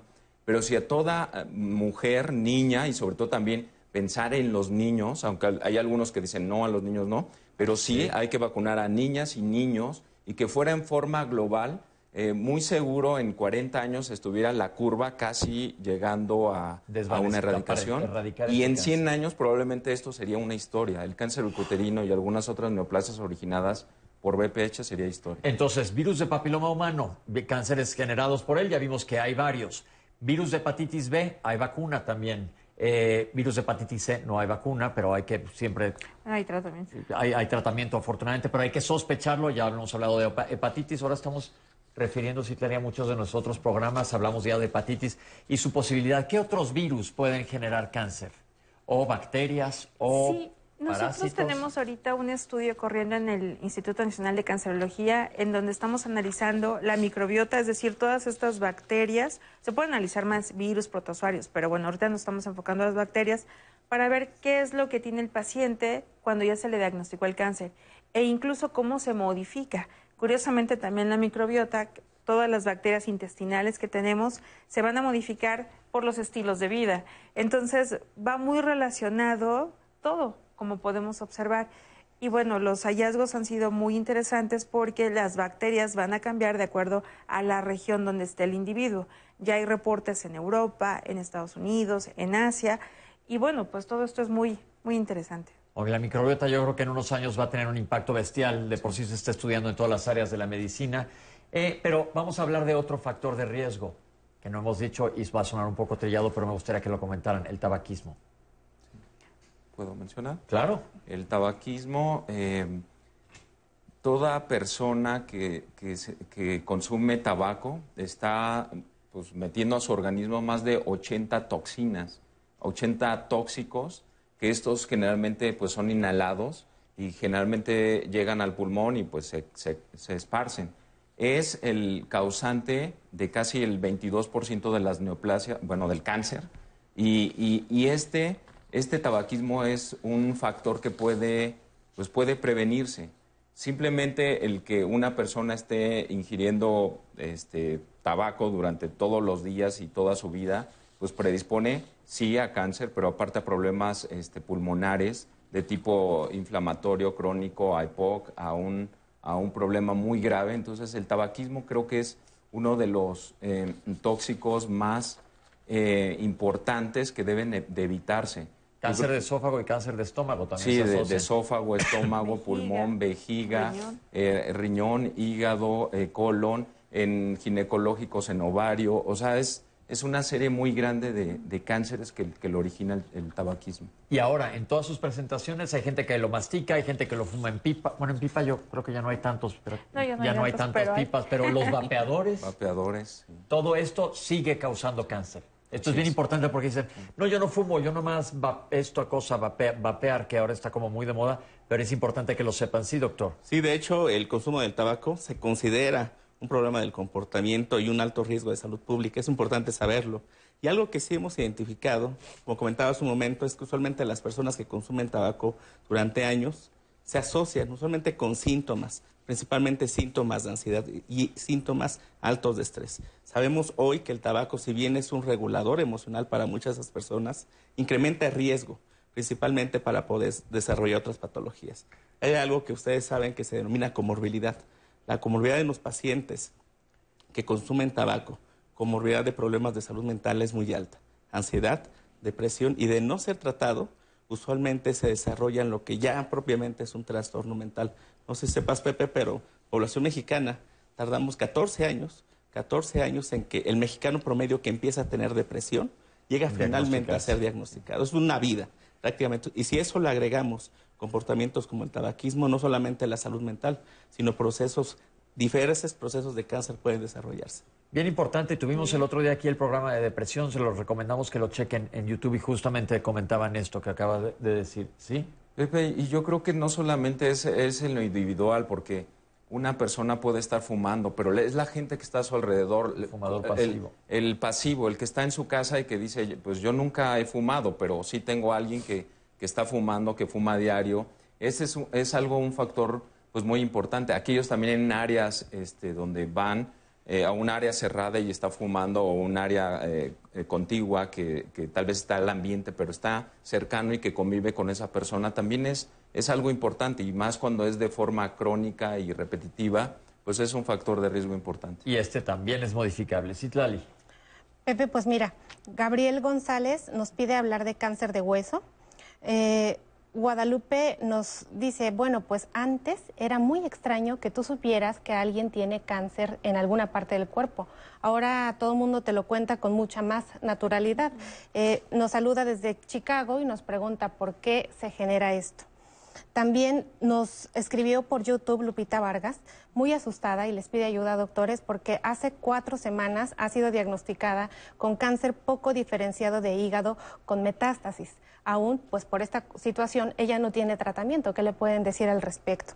También Benjamín nos, nos pide eh, aclarar las dudas sobre todos esos dispositivos electrónicos y muchos comentarios alrededor de dispositivos electrónicos, que si te duermes cerca del teléfono da cáncer, que si el iPad, que si la computadora, que largas horas de exposición a la luz de los aparatos. Nos piden mucho hablar acerca de esto. Eda también nos dice, bueno, si mi mamá tuvo un mioma, ¿yo debo de preocuparme por cáncer? ¿Un mioma es cáncer? Ángela dice que su primo hermano tuvo cáncer de lengua y, y, cómo puede saber si esto es heredable para sus hijos, para ella o para más familiares. Si hay algún marcador específico para este cáncer que a ella le preocupa.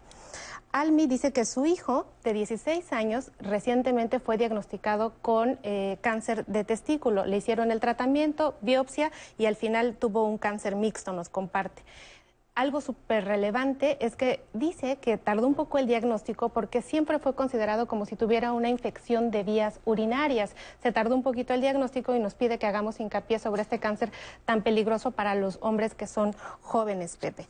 Alberto también nos pregunta si los ganglios que están inflamados en alguna parte del cuerpo son indicativos de cáncer y si eso debería de estarlo llevando a revisión con el oncólogo de manera constante. También Adriana dice que, bueno, nos comparte su gran experiencia. Ella fue al ginecólogo, le hacen el ultrasonido, diagnostican un quiste de ovario y después el, para hacer el diagnóstico diferencial pues le pide una serie de estudios completos. Ella pide que digamos todos los estudios, Pepe, dice que le pidieron alfa-fetoproteína, antígeno carcino embrionario, antígeno CA 125, su perfil tiroideo, deshidrogenasa láctica. Al final de todo esto, ella está muy preocupada porque no sabe si fueron suficientes los estudios que le ha hecho el ginecólogo o debería de ir a otro médico para saber si ya está descartada completamente el cáncer de ovario. Al final ella dice que tiene este nada más eh, como reporte pues su quiste de ovario. Nos preguntan si el bocio es cáncer, Becky. Está muy interesada si el bocio es cáncer porque pues al final es una tumoración, como hemos dicho aquí. Y también Becky nos dice, por favor tengan en cuenta que la medicina va cambiando y necesitamos hacerlo un poco más integral. Hablen de biodecodificación biológica. Marisol dice, bueno, yo tuve cáncer de endometrio siendo vegetariana y no tengo antecedentes familiares ni nada de los factores que ustedes comentan en el programa. Entonces, ¿a mí qué me está pasando? Magda dice que tiene hipotiroidismo, fibromialgia, artritis y que también tuvo cáncer de ovario. Quiere saber a qué se debe todo este tipo de relación con las enfermedades, si existe algún patrón en común que haga que tenga todas ellas o realmente están hechas al azar. Y también nos preguntan, con respecto a, los órganos que les da cáncer, ¿al corazón le da cáncer y cómo se manifiesta? Clara dice que le detectaron cáncer a los 38 años. Es delgada, sin antecedentes familiares y nos dice lo mismo, Pepe. A ella no le aplican los factores de riesgo que estamos platicando aquí. Y con respecto al tratamiento, son muchos los comentarios en las redes que nos dicen que los costos, que realmente tener cáncer, esto tiene que ver para pacientes que tienen eh, ingresos y que pueden resolverlo a través de los ingresos porque son altos y no son disponibles para todos. Nos alienta el, comentario de Jesús que nos dice, bueno, todos recurrimos, más que por una falta de ingresos, por falta de tiempo, a alimentos procesados, rápidos y enlatados. Solamente es, es cuestión de que te decidas para que cambies el hábito de vida. Y Ramón Reyes nos dice, tenemos en México una pésima cultura, jamás nos revisamos. Si tuviéramos una cultura de revisión anual, probablemente podríamos estar detectando estas enfermedades mucho más a tiempo. También eh, nos llamó eh, Adri para decirnos que a su hermano le diagnosticaron cáncer de recto eh, ya con una biopsia. Nos pregunta una orientación sobre quién debe de operar a su hermano, si debe de ser un proctólogo o debe de ser un cirujano oncólogo y qué riesgo te correría si elige una u otra opción para, para resolver el, el problema, Pepe. Ok. Y Ale nos dice si las bolitas de grasa que aparecen en el seno pueden hacerse cáncer o no son cáncer o qué va a pasar con eso. Y eh, también nos preguntan sobre la vacuna de papiloma, a qué edad y en dónde se la pueden poner actualmente en México. Perfecto, aquí están todas sus preguntas. Acuérdense que nos lo van a contestar, contestar en el último bloque en caso de que no hayan salido. Y vamos a hablar de otro factor de riesgo. ¿Nos podrían hablar del alcohol? El alcohol lo podemos dividir en dos grandes grupos. Uno es el consumo excesivo en donde efectivamente va a afectar a varios órganos. Estamos hablando de bebidas destiladas, pero también aquí hay algo importante, me gustaría hacer una acotación sobre el vino tinto. El vino tinto tiene algunos componentes como es el resveratrol, que es, una, es un antioxidante que nos puede ayudar en la salud y entra un poco lo que se llama la paradoja francesa. Ellos comen muchas grasas, eh, consumen vino tinto y de alguna forma tienen a mayor, menor incidencia de problemas cardiovasculares. Pero nuestra cultura no está como el consumo que tienen los franceses de vino tinto. Más bien aquí es otro tipo de consumo de alcohol. En general, no se recomienda un alto consumo, incluso en las mujeres creo que hay, es menos de una copa al día si se llega a tomar en general. Eh, está relacionado con más de 20 tipos de cáncer, eso es más que conocido, así que incentivamos a los que nos ven al bajo consumo de alcohol. Lo ideal sería vino tinto en su momento, pero bueno, esta cultura apenas está como floreciendo en México, ¿no? sí, el vino tinto, como dice la doctora, aquí no lo consumimos normalmente. Los franceses dicen que una copa de vino tinto al día mantiene alejados a los médicos porque por un lado es benéfico, pero no estamos recomendando que se haga y dijo la doctora, una copa. Ok, que esto es bien importante que lo mencionemos. Entonces, estos han sido factores de riesgo que son modificables, pero me gustaría que los doctores nos explicaran cuál es la diferencia entre prevención de cáncer o detección temprana de cáncer. Sí, sí dentro de la detección eh, tenemos estrategias que son, se llama prevención primaria y prevención secundaria. Prevención primaria, pues es lo que hemos estado mencionando respecto a la dieta eh, o el tipo de alimentación evitar el sedentarismo y em, incentivar más la actividad física eh, para evitar la obesidad y para evitar eh, todo estas, estas, estas, esto lo que originaría el cáncer, que es la prevención primaria. Las secundarias son estrategias que surgen para, eh, para evitar eh, pues también lo mismo, un cáncer. Pero aquí estamos hablando de estrategias, sobre todo eh, haciendo, por ejemplo, en cáncer bicuterino, el realizar Papa Nicolau. Esa es la, la, la, secundaria, bueno, y obviamente el cáncer bicuterino es el único que, puede ser utilizado como tabizaje o como método de screening, eh, que puede prevenir un cáncer y que disminuye la mortalidad. De hecho, eh, en mama pues, se realiza mastografía, pero realmente hay estudios que no se ha demostrado el efecto directo de realizar mastografía en forma secuencial continua a mujeres que son asintomáticas. Entonces, esto es lo que es prevención y la detección oportuna es cuando en, una persona que ya tiene algún síntoma eh, se le de, detecta una lesión en etapa temprana, en etapa incipiente. Pongo un ejemplo en una paciente que, que tenga, eh, por ejemplo, eh, cáncer bicuterino, cuando sus síntomas inician con sangrado pequeño, escaso, estamos detectando ya una lesión en etapa temprana. Lo mismo en una lesión ovárica, cuando ya hay síntomas de distensión abdominal o algún síntoma de, de, tipo digestivo y se identifica una lesión ovárica, estamos detectando una lesión muy probablemente en etapa temprana. Esa es la diferencia entre prevención y la detección oportuna de cáncer en etapa temprana. Entonces, se ha visto que el Papa Nicolau funciona, ya lo hemos hablado aquí varias veces, también la mastografía funciona sobre todo para detectar lesiones tempranas que a veces se complementa con ultrasonido y pueden revisar el programa que hicimos hace poco sobre cáncer de mama. ¿En qué otros órganos? La colonoscopía. La colonoscopía y la búsqueda de sangre oculta en heces también es una manera de detección temprana de un probable cáncer. Hemos hablado que los sangrados de tubo digestivo bajo, es decir, que haya sangre cuando vas al baño a evacuar, no es normal, porque mucha gente normaliza esto. La gran mayoría de las veces no va a ser nada serio, pero en algunas personas sí. ¿En qué otras áreas podemos una placa de tórax o de repente hacerte un ultrasonido? ¿Estos check-ups funcionan? Mira, ahorita que estamos con lo del COVID, curiosamente me llama la atención la pregunta porque uno de los eh, estudios que se está pidiendo mucho es la tomografía simple para ver si hay lesiones en el pulmón que sean sugestivas de COVID. Y gracias a todo este Cantidad de masivo uso de tomografías, ahora se han detectado muchos tumores pulmonares que apenas empezaban a crecer.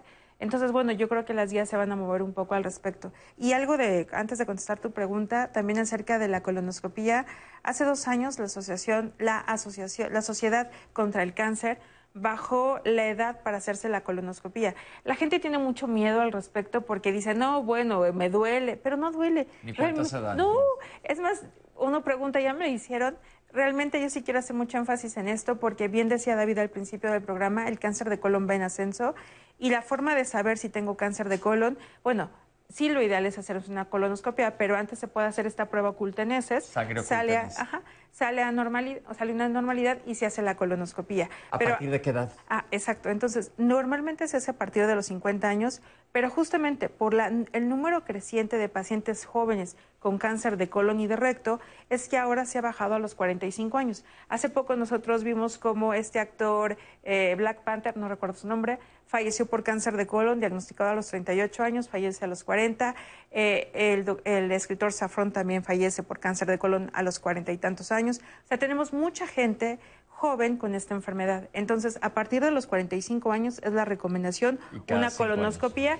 Sí, y tampoco es que se haga cada, cada mes ni cada año. O sea, vamos, es un estudio que se va a hacer con mucho tiempo, no como las mastografías. Entonces, sí, yo sí quiero ser muy enfática en que hay que revisarse porque, de acuerdo a la Agencia Internacional del Cáncer, un hombre de cada dos tendrá cáncer en algún momento de su vida y una mujer de cada tres.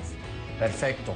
Bien importante la colonoscopía, considérenla. Vamos a hacer un corte y regresamos con ustedes. Estamos totalmente en vivo hablando de cáncer en Diálogos en Confianza.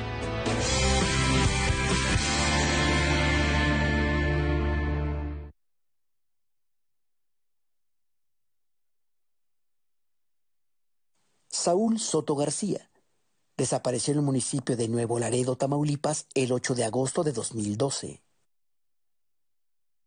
Tirso Rodríguez Treviño desapareció en el municipio de Hidalgo, Nuevo León, el 3 de octubre de 2015.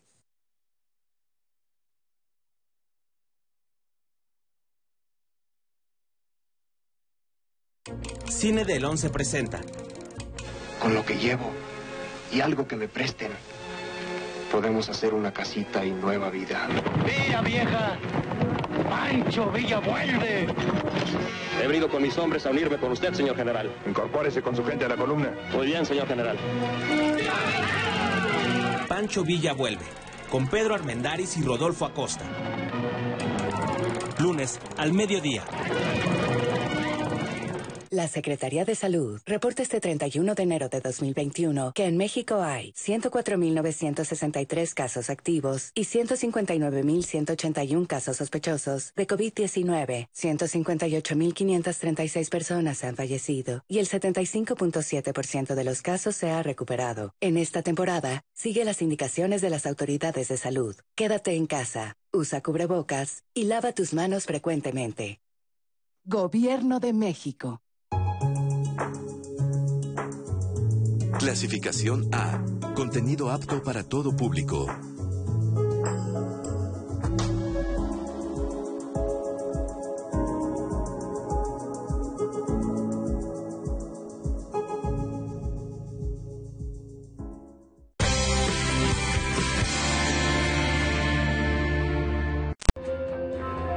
En 2014, eh, más o menos como septiembre, octubre, me empecé a sentir mal.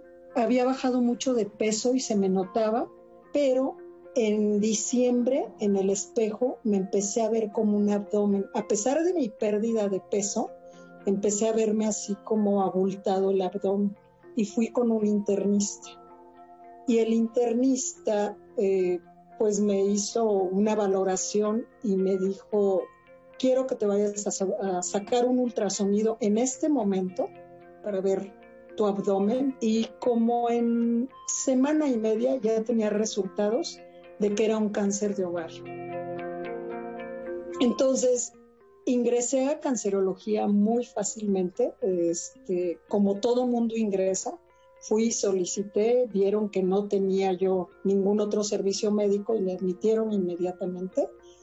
Y eh, empezaron otra vez los estudios. El diagnóstico que ellos me hicieron fue un diagnóstico de cáncer de ovario, etapa 4A. Cuando me dio, la noticia, la, la, oncóloga me dijo, tu cáncer es terminal, estás en una de las últimas etapas, vamos a probar con un protocolo de quimioterapias. Las quimios fueron difíciles, las tres primeros fueron tremendas, tremendas, pero pues haciendo muchas cosas de dieta, este, no comiendo una serie de alimentos, pues yo fui resistiendo y resistiendo y cada vez tenía menos efecto fuerte la quimioterapia. Entonces me fui haciendo muy resistente. Casi todas las pacientes de cáncer de ovario, pues llegamos en una etapa avanzada, ¿no? Y es importante así como decirlo porque los síntomas se ocultan. Eh, parece indigestión, parece colitis, parece una serie de cosas que finalmente resulta que es un cáncer de ovario, ¿no? Tengo estas fotografías, que como iba horas al hospital y, y, y el hospital era mi casa, me la pasaba fotografiando pies. Eso fue lo que hice. Gracias, Guadalupe. Pasa tiempo de, de, tomar fotos, pues bueno, se vale de todo, ¿no? Está muy bien, esperemos que vayas mejor, Guadalupe, y gracias por compartir con nosotros. Otro punto bien importante que no tocamos, próstata. Sí, el cáncer enorme es un aspecto muy importante. Usualmente los hombres, cuando tenemos un eh, proceso de cualquier enfermedad cardiovascular, oncológico, llegamos en procesos más avanzados. Usualmente somos más estoicos, usualmente no tenemos tanta comunicación para expresar nuestras necesidades de salud física y emocionales. Y creo que esto impregna mucho porque cuando vamos a hacernos o tenemos la posibilidad de hacernos un check-in, un proceso de tamizaje, algún estudio de los que se han mencionado, frente algunas cuestiones que aparecen en la mente de las personas es, no me hago el estudio porque ¿qué tal si me dicen que tengo cáncer? Entonces sabemos que usualmente esto, combinado con la falta de información, retrasa que se hagan los procedimientos Creo que el reto de los profesionales de la salud es acercarnos a la población con información más entendible para que podamos tener mejor conocimiento y tomar decisiones. ¿Por qué pasa esto que en el sexo masculino no queremos ir al médico o no queremos decir la verdad? Porque también pasa que yo en la consulta es la esposa la que me dice las cosas y él lo minimiza siempre. Somos ¿Por qué es? ¿Qué pasa? Usualmente hay varios constructos. Uno de ellos es la masculinidad. La masculinidad caracterizada por ser estoico, usualmente por ser el responsable proveedor de la familia y usualmente porque culturalmente no estamos eh, adiestrados para poder recibir apoyo, apoyo social y apoyo nuclear de nuestra familia. Usualmente esas son las razones. En esto Nacional de Cancerología hay programas de detección de cáncer de próstata y algo que nos hemos encontrado es que gradualmente, gradualmente esto ha ido modificándose. Los pacientes que llegan a hacerse estos estudios de tamizaje llegan principalmente con quién? Con las esposas o con los hijos o incluso con, los- con las esposas de los hijos, que son las personas que Los llevan. los llevan, que nosotros los denominamos cuidadores primarios informales. Esto es bien importante porque muchas veces esta desidia nos puede costar la vida. Así de fácil, creo que esto es bien importante. Me preguntaban también que si comentamos, ¿hay alguna manera de detectar temprano un linfoma o hay un factor de riesgo modificable en linfoma?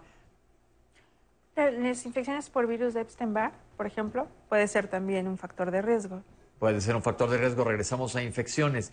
Y mucha gente ha preguntado, ha sido una pregunta común que me gustaría que recalcáramos, que no todos los cánceres se asocian a un factor de riesgo, porque nos ha hablado gente decir, yo como sano, hago ejercicio, duermo perfecto, no tengo estrés y me dio cáncer. ¿Podrían hablar un poco de esto? Recuerden que no todos en la medicina es por factores de riesgo. Hemos visto de gente joven que hace ejercicio y se infarta, pero es la minoría. ¿Qué, qué pasa con esto? Pues eh, es mucho lo que se mencionaba al principio. Eh, tenemos genes que o nuestra maquinaria tiene algún pequeño desperfecto. Finalmente, diario, ah, bueno, antes de esto, diario todos tenemos millones de células que mueren y también que nacen. Entonces, si llega a haber algún desperfecto de esta maquinaria, pues es el origen del tumor. Asimismo, tenemos al sistema inmunológico que va a ir en contra de esa célula mala, pero si tiene algún defecto, pues va a dejar pasarla. Y entonces todos estamos en riesgo. Por eso las cifras que mencionábamos, o sea, la posibilidad de tener cáncer hoy en día es altísima. Tenemos que estar por eso haciéndonos las pruebas correctas para detectarlo a tiempo y, como decía el, doc- el doctor David, poder eh, curarse, ¿no? Que ese es el objetivo. Y el objetivo del programa del día de hoy es que en donde tengamos injerencia, que podamos modificar factores, los, podamos modificar. Es muy triste, en efecto, que haya gente que no tiene ningún factor de riesgo, pero sí pasa. Pero ahí no es, no es culpa tuya tampoco, Sí, que esto no. es una situación importante. Sí, doctor. Sí, eh, Pepe, también comentar que hay otros factores eh, y sobre todo que, que también eh, pueden ser modificables, pero hay otros que, por ejemplo, la radiación, la el mismo sol, la misma tierra, o sea, hay radiación pues en todo a- a nuestro alrededor y que este también es un factor que tiene un impacto a largo plazo en, en cualquier ser humano. Lo otro es eh, el ambiente donde uno labora. O sea, hay, hay, eh, el- hay situaciones laborales donde, ¿Cómo por cuáles? ejemplo, eh, que, que trabajan con fibras que se llama el asbesto, que es muy conocido y que se utiliza no solamente en las láminas que se eh, colocaban en las viviendas, sino también en, en tubos, en algunos tubos de drenaje, en tubos de hasta de, de conductores de, de electricidad. O sea, en, en nuestra propia casa puede haber ese asbesto, eh, puede haber en, el área donde yo estoy trabajando y que a veces no nos percatamos y que eso origina ciertos tumores y, sobre todo el cáncer eh, eh, pleural o mesotelioma es el factor número uno, pero, pero también otros, otro que condiciona otro tipo de tumores. Sí, y justamente ahorita me hiciste recordar, por ejemplo, que también es importante hablar de la contaminación. La contaminación de mantos freáticos, o sea, del agua que bebemos, puede también favorecer que haya sales o minerales pesados o metales pesados, y entonces eso también favorecer un cáncer. O sea, hay muchas cosas que no están en que nuestro no están en nuestro control. Es decir, si te- te- estamos en una ciudad como la Ciudad de México, que hay mucha polución en el aire, Claro. tenemos mayor riesgo que en un lugar donde viven en el campo, que probablemente sea más, más limpio el aire que respiran. Pero si estás en un lugar donde cocinan con leña o en un Claro. anafre y hay humo, esa persona, aunque vive en el campo, tiene mayor riesgo que el que está viviendo en la ciudad. Hay que buscar los factores ambientales. Se habló de Japón muy al principio. Yo tuve la suerte de poder hacer mi subespecialidad allá. Eh, el puro hecho de irte a vivir a Japón, a comer como los japoneses, te predispone a ciertos tipos de cánceres. No quiere decir que te va a dar, te predispone a tener más cáncer de tubo digestivo. Y eso tiene que ver con los productos nitrosaminados del mar. Ellos comen, yo digo, todo, hasta las galletas saben a, a un arrecife. En Japón Sí. todo es marino. Todo es- Entonces, este, Sabe a mar. no quiere decir que los mariscos te vayan a dar cáncer, pero tampoco comemos la cantidad de mariscos aquí que comen, por ejemplo, allá. Sí, doctor. Un aspecto que acabas de comentar es que ya hablamos de la parte genética, que es una- un porcentaje relativamente pequeño. Ya hablamos de los aspectos comportamentales que son factores de riesgo, pero concuerdo contigo, Pepe. Muchos de nuestros pacientes tienen esta historia. Hago ejercicio, no hay antecedentes de cáncer, no fumé, desarrollé un proceso de mama ginecológico, por ejemplo. Algo que se presenta mucho es esa pregunta de por qué me dio a mí, si no tenía comportamientos de riesgo y no tenía antecedentes. Creo que es muy importante que nuestro auditorio, si está en esa situación, identifique si se empiezan a presentar algunos problemas emocionales como ansiedad o depresión, lo cual pudiera empezar a afectar el inicio de su tratamiento. Es un aspecto... ¿Y la culpa? Y la culpa. Fíjate que la culpa es muy prevalente en nuestros pacientes y en específico en aquellos que presentan mutaciones genéticas. Yo soy un paciente que ha sido diagnosticado con cáncer hereditario y sabemos que si esa persona tiene hijos, tienen el 50% más o menos de la probabilidad de heredar esa mutación. Entonces, presentan culpa porque cualquiera de nosotros nos gustaría heredar, no sé, un terreno, una casa, un coche, ¿no? Pero esa culpa, si se empieza a incrementar y a salir de nuestras manos, puede llegar a interferir nuestro tratamiento. Entonces, tener un termómetro emocional, si nosotros notamos que tenemos problemas para comunicarnos con nuestra familia, con nuestro médico, ya no queremos ir a recibir los tratamientos, que recurran a un profesional de la salud mental. Yo creo que esto es una parte bien importante porque tenemos que estar bien para podernos mejorar. Y la comunicación, como dijo el doctor, es clave a todo tiempo y cualquier duda, hablarla con el médico, porque esto sucede también que, que no hay una buena relación médico-paciente y esto entorpece el tratamiento. Ahora una pregunta que surge, estamos en una pandemia, ¿qué está pasando con el cáncer? Mucha gente ha dejado de ir al médico, mucha gente ha dejado de checarse. ¿Qué le podemos decir a la población en relación a esto? Yo creo que esto ha sido una situación a nivel mundial, no es único de México. Ya hay muchos reportes internacionales de cómo se ha venido retrasando la atención, porque bueno, el mundo ahora se ha volcado hacia la pandemia, hacia el COVID-19, que no es un problema menor. Aquí, al menos en lo personal, considero que la gente tiene que seguir yendo y la gente, los pacientes oncológicos en general son muy cuidadosos. Yo con todos los pacientes que interactúo, privados o del ámbito público, realmente cuidan mucho el no contagiarse y su familia, su primera línea de entorno, realmente también ha tomado las precauciones debidas. Creo que eh, si bien en un principio las directrices internacionales fue tratar de retrasar cirugías, quimioterapias, radioterapias, eh, etcétera, hoy en día se está retomando y se está diciendo que por favor continúen con su tratamiento o continúen con su diagnóstico, que no se esperen, porque si bien hace un año pensamos que esto iba a durar un, dos, tres meses, bueno, hoy estamos viendo que por supuesto que ni siquiera este año va a ser suficiente para acabar con el problema.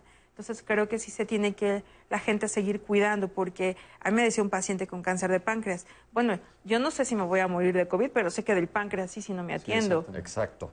Sí. Y, y yo creo que eso es efectivamente, o sea, si no se trata un, un, un paciente que tenga cáncer, pues no se va a curar o no se va a tratar de forma adecuada.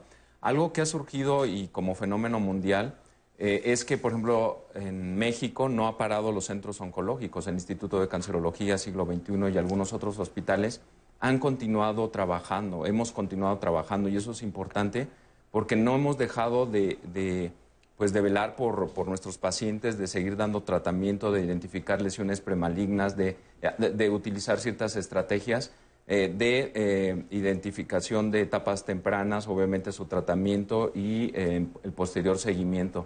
Algo que comentábamos con algunos colegas en, en, otra parte del mundo, de hecho tuvimos una conferencia cuando estaba iniciando la pandemia, lo que sucedía en España, en, en Italia, en Francia, es que eh, los hospitales en algún momento se llegaron a convertir por algunos días en COVID, pero tuvo obviamente pues, que, regresar. que, regresar. porque los pacientes necesitan tratarse, si no incrementarían pues, las cifras de, de, mortalidad en cáncer.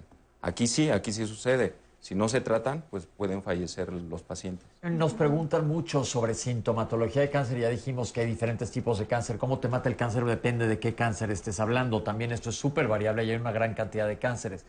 Pero un problema de este tipo de enfermedades oncológicas o de cáncer es que muchas veces no presentan síntomas en etapas tempranas. ¿Qué foco rojo le podemos decir a la gente que hay que estar pendientes? Yo creo que algo importante es que tenemos que conocer el cuerpo. Eh, si yo hoy empiezo a toser y dos, tres días se me quitó, no me tengo que preocupar, pero si esto persiste, ese es un síntoma de que algo tengo, no necesariamente cáncer. Igual, si tengo un sangrado y fue el único, bueno, ojo, o sea, ¿qué me está pasando? No, a lo mejor no me alarmo, pero si tengo un síntoma persistente, creo que esa es la alarma para decir, tengo que ir a una revisión y de alguna forma ese médico al que yo vaya, si me da un tratamiento y no mejora, entonces tendré que pedir una segunda opinión, porque, insisto, no todo es igual a cáncer, pero cualquier queja de mi organismo está indicando que hay algo anormal. Ok, nos preguntan que dónde se hace alguien un chequeo general. Ah, perdón. Ah, Sí, también, bueno, yo creo que complementando lo que dice la doctora Erika, eh, también si nosotros detectamos una, un nódulo, una, una una bolita, ya sea en el cuello, la ingle, en, zona de ganglionar y que no desaparece a, través de ciertos días y al contrario está aumentando. También la consistencia es importante porque algunas pueden ser inflamatorias, pero otras no. Eh, sangrados, sangrados, por ejemplo, y estamos hablando pues de tubo digestivo, ya sea alto o bajo, o sangrados genitales y sobre todo en pacientes que son posmenopáusicas después de la menopausia. Esto es un dato alarmante, abdómenes que están aumentando de, un día, bueno, de un día o días eh, para otro y que generalmente la consistencia es dura o aumentada. Esos son datos de alarma que nos harían ir a pensar en que algo no está bien y que tengo que ir con el médico. Yo quiero aclarar desde el punto de la vista de la ventanilla gastroenterológica, las distensiones de abdomen que amaneces con el abdomen plano y se te infla y al otro día otra vez estás plano y otra vez se vuelve a inflar, eso no es algo constante como una distensión abdominal que no baja, que eso sí hay que averiguar por qué es. Bueno, las otras vamos a hablar la próxima semana sobre lo que se conocía como la colitis nerviosa, el síndrome intestino irritable, que es un imitador de muchísimas cosas. Pero afortunadamente no todo lo que suena siempre es malo. También hay que aclarar eso porque no queremos crear paranoias y asustar a las personas.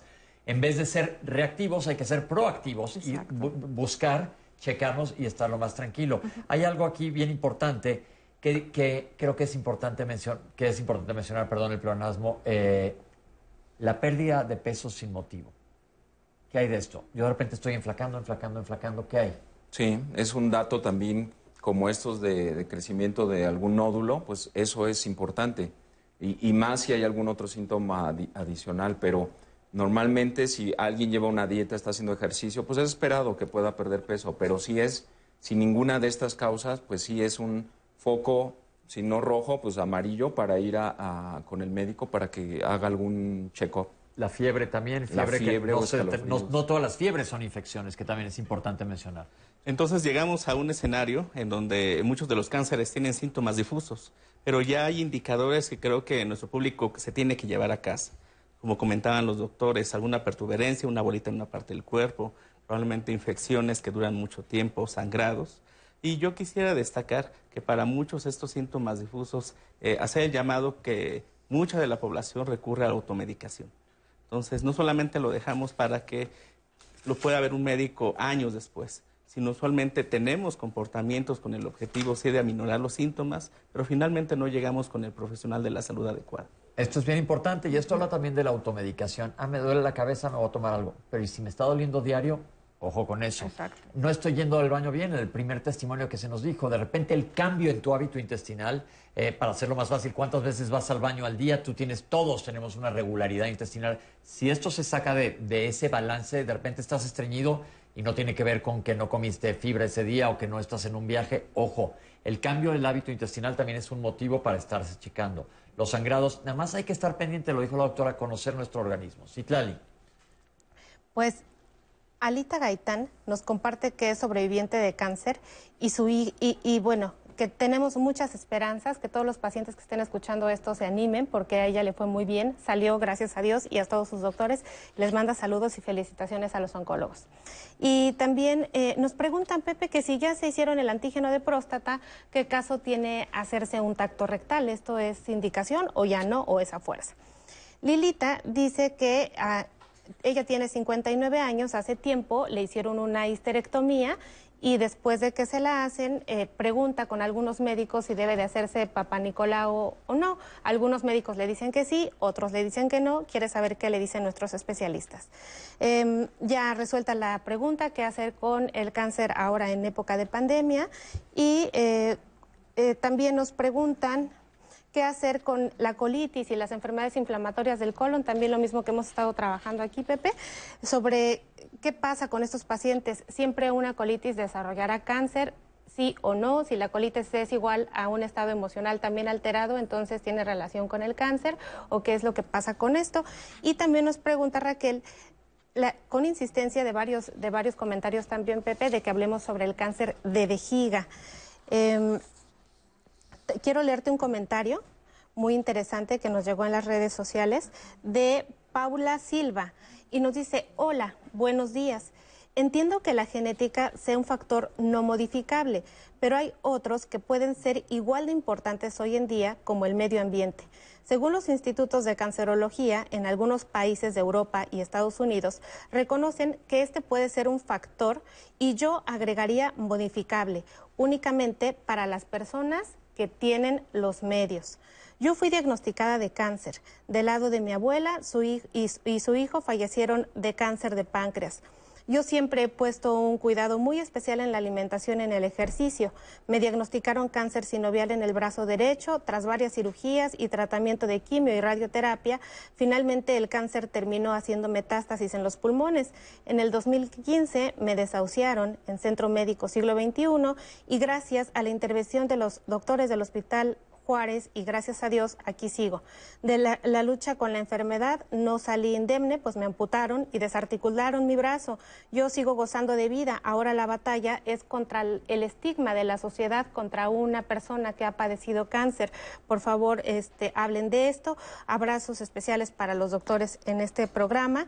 Y también tengo un testimonio muy relevante, Pepe anónimo eh, de una señora que nos comparte que el cáncer fue la mejor experiencia en la vida de su familia, porque después de que al esposo le diagnostican cáncer, pues él retoma su vida y le dan tres meses de vida eh, empieza a ser más amoroso, deja de hacer otras cosas que no hacía antes, le da un significado nuevo a la vida y dice que al terminar, al término de estos tres meses, no fallece el esposo, dura dos años, pero la vida que vive esta familia es mucho mejor que la que vivieron todos los años gracias al, al, significado nuevo que les dio esta oportunidad en su vida, Pepe. Esto me parece muy interesante, cómo le sirvió como algo para hacer conciencia y le cambió. Gracias por este testimonio. A todos los, la gente que nos escribe testimonios, muchísimas gracias.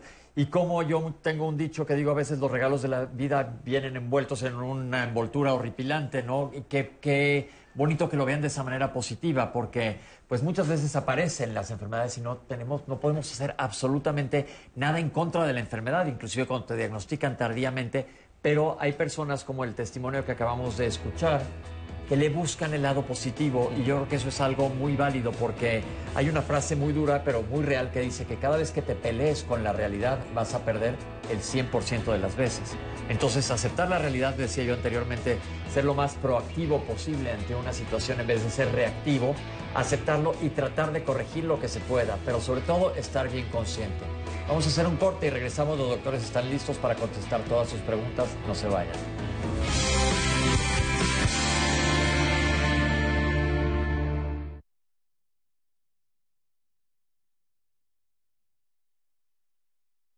Saúl Soto García.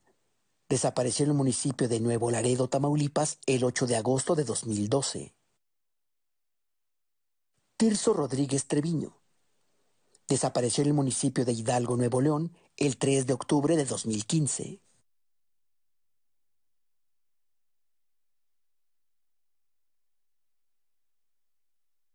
Hemos estado en semáforo rojo casi todo el año. Y aunque sabemos que ha sido un año lleno de problemas y retos, Es momento de seguir adelante. En RSP nos identificamos con las mexicanas y los mexicanos que siempre tienen el semáforo verde para ingeniárselas y salir adelante. nosotros somos una red ciudadana progresista que, como a ti, nada nos detendrá para llevar a México adelante.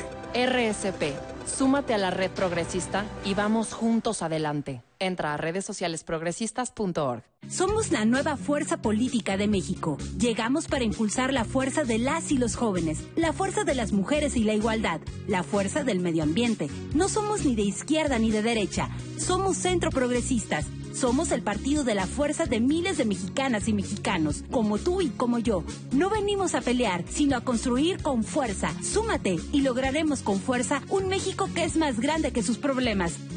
Fuerza por México, el partido fuerte de México. Vivir con armonía y equilibrio es un trabajo constante, pero con las herramientas correctas podemos lograrlo. Inicia un año de forma distinta con un espacio para mejorar tu vida. Diálogos en confianza, lunes a viernes, 9 horas. Si te agreden o amenazan para limitar tus derechos políticos. Si te ocultan o niegan información para impedir la toma de decisiones. Si tratan de obstaculizar tu campaña. Si te niegan recursos económicos para el ejercicio de tu cargo. Si minimizan tus opiniones, critican tu aspecto físico o vida personal. Si no te dejan opinar o votar por ser mujer. Es violencia política contra las mujeres en razón de género. Y ahora existen normas para sancionar estas conductas. Infórmate y denuncia. Contamos todas. El Tribunal Electoral del Estado de México resuelve con justicia y celeridad las controversias jurídicas derivadas del proceso electoral. Las magistradas y los magistrados garantizamos tus derechos político-electorales conforme a los principios de certeza, imparcialidad, objetividad, legalidad y probidad y resolvemos de forma pronta y expedita los medios de impugnación con la emisión de sentencias. Este proceso electoral tú eliges y nosotros protegemos tu decisión. Tribunal Electoral del Estado de México. Aún en la nueva normalidad, puedes armar un buen plan de fin de semana. Tamara te muestra lugares para pedir de comer o los protocolos que siguen para cuidarnos. Exposiciones que puedes conocer con sana distancia o experiencias para vivir desde tu casa. Un buen itinerario depende de una buena actitud. Viernes, 18.30 horas. En el PES cabemos todos. Ciudadanas, ciudadanos, simpatizantes, militantes del PEN. En este 2021 demostremos que otra política es posible. La política de la paz, reconciliación y la solidaridad. Como sociedad, no nos gusta que se gasten nuestros recursos en partidos políticos. Que se utilicen en cosas que no nos dan beneficio. Nosotros creemos que en México, la Casa Deportiva de Animales no debería existir. Acércate a nosotros. El Partido Encuentro Solidario es la casa de todos. México hoy tiene una nueva opción. Partido Encuentro Solidario. La cuarta transformación está poniendo fin a los excesos del pasado, cuando antes se había gobernado con verdadera austeridad, priorizando a quienes más lo necesitan, cuando un presidente había renunciado a los pinos, al avión y al Estado Mayor Presidencial, cuando se había declarado a la corrupción como el peor enemigo de México. En Morena no hay espacio para lujos y derroche. No puede haber gobierno rico con pueblo pobre. Morena, la esperanza de México. Te amaré toda la vida. Quiero que vuelvas a mí y llevarte a la cima del cielo. Fina estampa, caballero, caballero de fina estampa. Amor. Noche Boleros y Son. Viernes, 22 horas. Me voy de ti.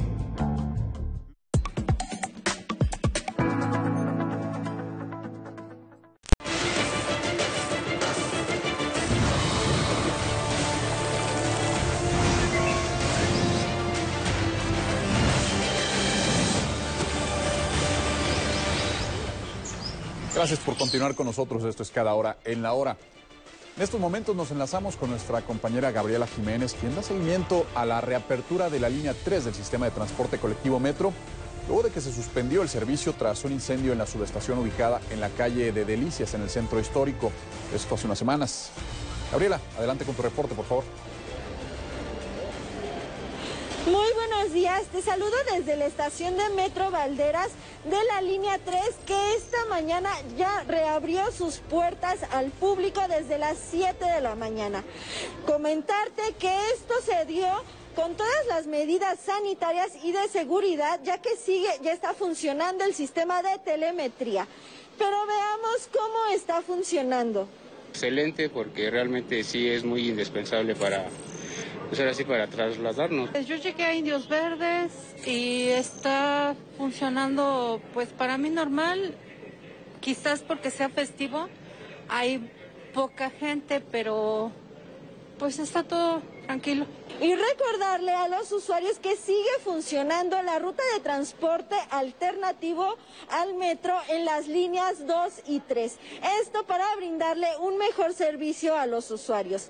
Hasta aquí el reporte, regresamos contigo. Muy buenos días. Muchísimas gracias por tu información, Gabriela. Mire, usted no olvide su paraguas porque hoy el Frente Frío número 33 originará lluvias fuertes a puntuales muy fuertes en el oriente y el sureste de México, así como lluvias con chubascos en la península de Yucatán. Por otra parte, se mantendrá el evento de norte de muy fuerte a intenso en el istmo y el golfo de Tehuantepec. En tanto, un sistema de alta presión en niveles medios de la atmósfera ocasionará ambiente caluroso, baja probabilidad de lluvias en gran parte de la República Mexicana, con excepción de las regiones antes mencionadas. En el Valle de México se espera cielo medio nublado a nublado, con probabilidad de lluvias aisladas. La cultura se encuentra disponible la narración como la noche y el día. Es un cuento de Nelson Simón que forma parte de la presencia de Cuba en la pasada edición del Festival Cervantino a cargo del grupo Chiricú. Todo este contenido y más puede consultarlo en la plataforma Contigo en la Distancia, así como en el canal de YouTube del Festival Internacional Cervantino. Están apareciendo en su pantalla las direcciones de acceso. Todo en cada hora, en la hora a las 12 del día, más información. Quédese con nosotros en el 11.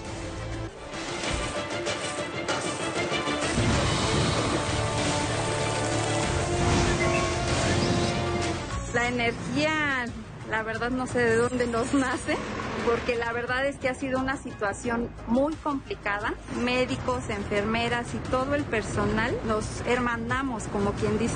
Eso es lo que te enseña el Politécnico, a entregar el corazón.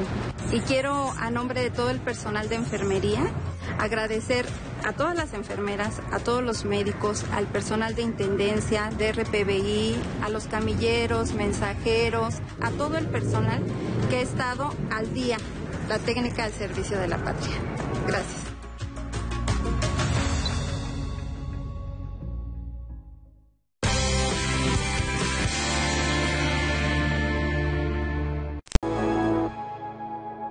Son grupos celulares que en un momento se empiezan a replicar de forma independiente y forma, eh, digámoslo así, anárquica, que es desordenada. En la característica de estos tumores malignos de irse a otros eh, tejidos, a otros órganos, de invadir los tejidos adyacentes y de producir lo que se llama metástasis, que una célula o un conjunto de células viaje ya sea por el torrente linfático o torrente sanguíneo hacia otros órganos. Esta es la característica del cáncer. Entre un 5, máximo un 10% de todos los cánceres son relacionados con una mutación genética, con un cáncer hereditario. ¿Qué quiere decir cuando hablan de características físicas de un cáncer?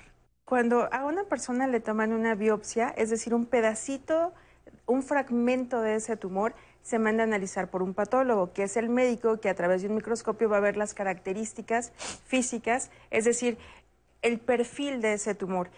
Puede haber muchos tumores con, la misma, con el mismo disfraz, pero en su comportamiento no ser más agresivos que otros se hacen hoy con técnicas muy sofisticadas el poder adentrarse a los genes que hicieron que se diera ese cáncer y entonces perfilar tratamientos. Incluso poder detectar si el paciente le volvió el cáncer o si está haciendo resistencia a la terapia y cambiarlo. También tenemos nosotros dentro de nuestro sistema algunos genes que son como nuestros guardianes. En el caso concreto hay uno que se llama P53, el guardián del genoma, y en muchos casos puede estar alterado, mutado y ser origen o parte del, o explicación del por qué se genera un cáncer. Hasta un tercio de todas las causas de muerte por cáncer pueden ser prevenibles y esto es Por uno, por la alimentación, o otro que se va a mencionar también, que es la actividad física, y sobre todo el, hacer o el, no sedentarismo. Si nosotros incrementamos el consumo de, agua, de, frutas, verduras, aceites eh, buenos, esto podría tener una eh, repercusión a nivel de nuestro organismo. El factor no modificable número uno, que a mayor edad conforme envejecemos nos da cáncer. La dieta mal llevada, esta obesidad que no es de un día, no es de dos años, sino una obesidad sostenida, es lo que hace que haya una inflamación continua y entonces las células, aunque de entrada estén bien hechas, con esta inflamación, este estímulo continuo, pues van a entrar en, una degeneración y esta degeneración consecuentemente lleva a un cáncer. No está demostrado científicamente que estados emocionales alterados generen procesos oncológicos. Lo que sí puede suceder es que un paciente que tenga 10, 20 años con depresión, muchos años con síntomas de ansiedad o de estrés, pueda tener comportamientos asociados de riesgo, consumo de tabaco, pobre actividad física, una alimentación alta en grasas. Eso sí puede suceder e indirectamente aumenta el riesgo. todo cáncer detectado en etapas tempranas puede ser y es potencialmente curable. Es importante decirle a las personas que no están solos frente a la enfermedad. Tenemos un equipo de salud que estamos aquí para apoyarlos. Estamos al aire y tenemos todas las respuestas para ustedes. Especialistas, les pido su apoyo, por favor. En primer lugar, nos dijeron, ¿todo cáncer es tumor? Más bien hay tumores que son benignos y hay tumores que son malignos. O sea, es benigno, maligno. Hay unos intermedios que se llaman borderline o, intermedio, pero no. Ok. Eh, y aparte no todos son sólidos. Por ejemplo, un linfoma o una leucemia tampoco tiene que ser sólido. ¿Cómo darte cuenta y no dejarte sorprender del cáncer? Bueno, ya se habló de las detecciones tempranas y estar pendientes. La doctora nos dijo que conocemos nuestro cuerpo mejor que nadie y los focos rojos del cual hablamos, además de aplicar la detección temprana cuando se pueda. Creo que hubo un comentario aquí que está totalmente fuera de lugar, pero hay que aclararlo. Dicen que es un castigo divino el cáncer, que es el destino, que tiene que ver. Esto, no, esto es falso totalmente. Y yo creo que no. Esta persona, inclusive que nos habló, también le podría dar. O sea que esto no es, no es nada de un castigo divino y no hay, que, no hay que decir cosas así porque aparte de que son falsas, no le veo el, lo positivo a un comentario. Y algo importante es que a todos los seres vivos les puede dar cáncer, a las plantas, a los animales, incluyéndonos, y que además esto ha sido durante la historia del mundo. O sea, no es una enfermedad actual, sino se viene dando, de, hay reportes desde animales prehistóricos en donde se encontraron sarcomas. Entonces siempre ha estado presente. Y otra cosa, le da también a bebés. Puede haber, eh, hay tipos de cáncer en bebés y después un castigo divino contra un bebé. En fin, dejemos eso. ¿El microondas causa cáncer? Hay, hay, hay, muchos tabús con respecto a las ondas. Uno de ellos son las microondas, otro es los teléfonos celulares. Hace como 10, 12 años salieron varios artículos al respecto donde se decía que no había suficiente información. Habrá que ver ahora con las nuevas tecnologías qué tanto puede afectar la salud en general, no necesariamente cáncer. ¿Es una enfermedad solo de países pobres? No, a todos los países les da cáncer, solamente que depende eh, la, cultura de cada población en hacerse una detección temprana contra una detección tardía. ¿Los golpes en las glándulas mamarias causan cáncer? No pueden producir algún tipo de, tumores, pero sobre todo benignos, no, no cáncer precisamente. Ok, ¿los brasiles con varillas causan cáncer? No. Ok, ¿el teflón de los sartenes causa cáncer? Como tal, el teflón no. Más bien creo que eh, es más allá de eso. O sea, no, un sartén de teflón. El hecho que tengas un sartén de teflón en tu casa no te va a causar cáncer. Mis hermanos han tenido diferentes tipos de cáncer. ¿Qué hago yo para prevenir o estar pendiente? Una evaluación con un con, un genetista para ver si tiene o hay algún factor que pueda que esté desencadenando esa enfermedad. Mi hermano tuvo un linfoma. ¿Yo tengo riesgo? No necesariamente. O sea, existen y sobre todo hay que ver más hacia los, los, familiares si hay algún tipo que se esté repitiendo algún tipo y si fuera linfoma muy probablemente hacer una evaluación de la misma forma genética. Ok. Una mujer que es virgen, que nunca ha tenido relaciones sexuales, ¿cómo puede hacer detección temprana de cáncer de mama y de ovario? Y yo aquí agregaría cervicouterino. Sí, eh, aplica la misma. De hecho, es realizar antes de los 40, se tiene que realizar ultrasonido pero también ver la familia. Si no tiene factores de riesgo y no hay factores asociados a cáncer de mama u ovario, eh, tendría que hacerse un check-up con, con, ultrasonido antes de los 40, mastografía después de los 40 y realizar ultrasonido a nivel abdominal. Eh, Papa Nicolau solamente eh, está indicado en aquellas que tienen relaciones sexuales, pero eh, sí se podría hacer una evaluación ginecológica. Ok. ¿Qué tanto hay de real en que alguien nos comentó que el cáncer nace del odio y el rencor? Evidentemente no tenemos evidencia científica que las emociones generen cáncer. Es importante que nuestra población lo sepa y que principalmente, como fue el objetivo de este programa, podamos eh, poner nuestras manos en nuestros comportamientos, reducir riesgos con alimentación, ejercicio, pero emociones, no. No. Ok. ¿Por qué ha aumentado tanto el cáncer o será que se detecta más? Esta es una pregunta común que siempre la escuchamos los médicos. El primer factor, como se mencionó, es la edad. Hoy vivimos muchísimo más que, por ejemplo, en la época de Carlomagno. Entonces, ese es el primer factor. Segundo, bueno, ya lo que platicamos de los estilos de vida. Tercero, la contaminación propia del ambiente que tenemos. Entonces, esas son las explicaciones del por qué hoy tenemos más cáncer.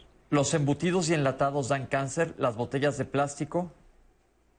Embutidos han salido estudios que han que ya no los recomiendan, pero obviamente falta más evidencia científica para tener eh, y ya prohibirlos como tal. Ok, ¿las botellas de plástico causan cáncer? Se mencionó en algunos estudios que eh, la reutilización de algunas botellas que no tenían cierto componente químico, que no recuerdo ahorita el nombre, eh, sí favorecían como que nos diera cáncer, pero no es, no sé no si haya... contundente. No sé, no lo sé. Ok, otra cosa es, usemos menos plástico por el bien del planeta, nada más. ¿A partir de qué edad se debe checar a alguien para cáncer cervicuterino? Bueno, a partir de los, eh, cuando inician vida sexual, está recomendado realizar un Papa Nicolau. Y posteriormente en, en, el mundo, 21 años Papa Nicolau, aquí en México 25 años. A los 35 hay que realizar una detección de virus de papiloma humano. Ok, y de preferencia vacunar a los niños y niñas. ¿Por qué mujeres sin hijos son propensas para cáncer? Doctores. No entendí bien la pregunta. Que, por qué hay mujeres que nunca tuvieron hijos, ¿por qué son propensas para ah, cáncer? Sí, sobre todo porque es un estado hormonal persistente y sobre todo en ovario, en, mama.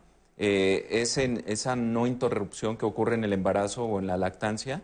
Eso es lo que predispone en, ese, en esas dos eh, entidades. Situaciones, perfecto. ¿El desodorante causa cáncer? Hay, algunos reportes que si tenía aluminio o no tenía aluminio. Eh, generalmente, digamos que en el común denominador se prefieren utilizar estos desodorantes sin aluminio, pero también la relación no es clara. No es clara, y aparte prácticamente hubiera una cantidad de cáncer terrible, porque la gente afortunadamente usa, usa desodorante. Eh, ¿Existe un estudio que detecte todos los tipos de cáncer? No. Ok. ¿Los teléfonos celulares son peligrosos? ¿Los dispositivos electrónicos, la luz de estos son peligrosos y causan cáncer? Pues es lo que platicábamos. O sea, también hay contaminación de radiaciones, pero todavía no hay una evidencia como para decir sí, aquí está la, demostración. Creo que eso lo sabremos al tiempo. Ok. ¿Puede dar cáncer en el corazón? Sí. Sí. Ok. Eh, el cáncer de hueso, un familiar tuvo cáncer de hueso, ¿qué riesgos hay para, para mí? Eh, como cualquier otro tipo de cáncer, o sea, uno puede llegar a tener esa genética, pero eso es como muy abierto. O sea, necesitamos estudiar más el caso para poder dar una cifra. Ok. ¿Por qué antes no se hablaba de cáncer y como lo comentaron aquí daba como pena y ahora sí se habla? Creo que en gran parte se debe justo a los medios de comunicación como tu programa y muchos otros, en donde cada vez se va diciendo y se va, se va quitando el estigma a esta enfermedad y esto es algo muy importante. Creo que también fue un parteaguas que muchos gente de la artistas o de la farándula o gente conocida, famosa, empezó a abrirlo y entonces esto ha ayudado mucho a que la gente tenga conciencia de la enfermedad. Perfecto. Hace cuatro semanas me diagnosticaron un cáncer poco diferenciado de hígado y no me han dado tratamiento. ¿Qué me sugieren? Pues tiene que ir a atención médica porque, bueno, el caso era metastásico y, bueno, pues ya necesita hacerse el tratamiento correcto.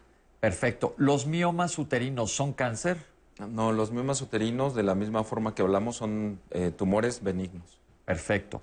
¿El cáncer de lengua es hereditario? ¿De lengua? No. Generalmente tienen también un factor que se asocia mucho con tabaquismo y con virus de papiloma humano, pero no es hereditario, no es, eh, tiene una causa y sí tiene eh, que se ha identificado. Perfecto. Nos habla inclusive los alimentos muy calientes para orofaringe y esófago, también es un factor de riesgo. Eh, los ingleses que comen la sopa que se les quema hasta la cuchara. Eh, un chico de 16 años con un seminoma, esto es un tumor maligno de testículo, lo manejaron mucho tiempo como infección de vías urinarias. ¿Por qué la tardanza en diagnóstico? Hay que tocarse y revisarse. sí, exactamente. Yo creo que es la causa número uno en adolescentes, el cáncer testicular que es lo, la recomendación, la autoexploración. Testículo que está creciendo sin alguna causa determinada, tiene que acudir con el médico y como primera posibilidad en un testículo grande, pensar en, cáncer testicular. Pero vaya con el urólogo. Y por eso es también la recomendación de que si uno acude con el médico y no tiene mejoría del síntoma, pues pedir una segunda opinión, porque durante muchas décadas en México la educación médica era justamente ver infecciones, como que el cáncer era una enfermedad muy poco frecuente. Hoy esto ha cambiado. Cuando crecen los ganglios, ganglios, perdón, ¿siempre son cáncer? No. No. Es más, yo creo que más veces son infecciones. Inflamatorio, infeccioso. Perfecto. Esta chica nos habló que tiene un quiste de ovario. Le hicieron marcadores tumorales y está todo negativo, pero dice que quiere saber si es suficiente para descartar que tenga cáncer de ovario. Le hicieron seguramente un ultrasonido, si ya le detectaron un quiste. ¿Qué le podemos decir a ella? Sí, aquí, eh, sobre todo si tiene un componente sólido o si son sólidos y es joven, pues sí está bien. Le habían pedido alfa-fetoproteína, hay que pedirle DHL y fracción beta. Si es quístico, hay que pedir para epitelial. En jóvenes eh, lo común es que sean germinales o epiteliales y pueden ser benignos o limítrofes. Entonces, la recomendación es que vaya con su ginecólogo o con un ginecólogo que le den eh, su opinión. El bocio, el bocio es el crecimiento de la glándula tiroides. ¿Es cáncer? No. No, ok. ¿Qué es la biodecodificación biológica? Yo nunca había escuchado hablar de esto. No, nosotros no sabemos, esto no es algo aprobado por la ciencia, biodecodificación biológica. El quien nos llamó si nos podría decir qué es, pero en ningún texto ni revista científica se habla de esto en cuanto a, control de cáncer. Cuidado también porque existe afuera mucha charlatanería, tristemente, en este país. La, la charlatanería es algo muy rampante. Aquí en Diálogos nos ocupamos de decir todo con especialistas fundamentados que estén aprobados por consejo para que la gente no caiga en eso, porque tristemente hay personas que se aprovechan de las situaciones para sacar dinero o algún tipo de ventaja. Yo tuve cáncer de endometrio, no, tuve, no tengo ningún factor de riesgo. ¿Por qué me dio? Eh, bueno, es multifactorial y como mencionamos, eh, hay algún factor eh, de tipo genético, el síndrome de Lynch, que se asocia con cáncer de colon y endometrio, pero mm, tendríamos que saber más. Es a veces muy apresurado decir solamente un comentario vago mejor requeriría de alguien que la asesorara y muy probablemente ver cuál fue su causa. Ok. ¿El cáncer tiene relación con la fibromialgia y el hipotiroidismo? No. No, ok. El tratamiento de los tratamientos modernos de los que hablan son muy costosos y no están al alcance de todo el mundo. ¿Qué podemos decir de esto? Es una realidad y ya se comentaba eh, en la mesa sobre la toxicidad financiera. Esto es un problema mundial no es de México.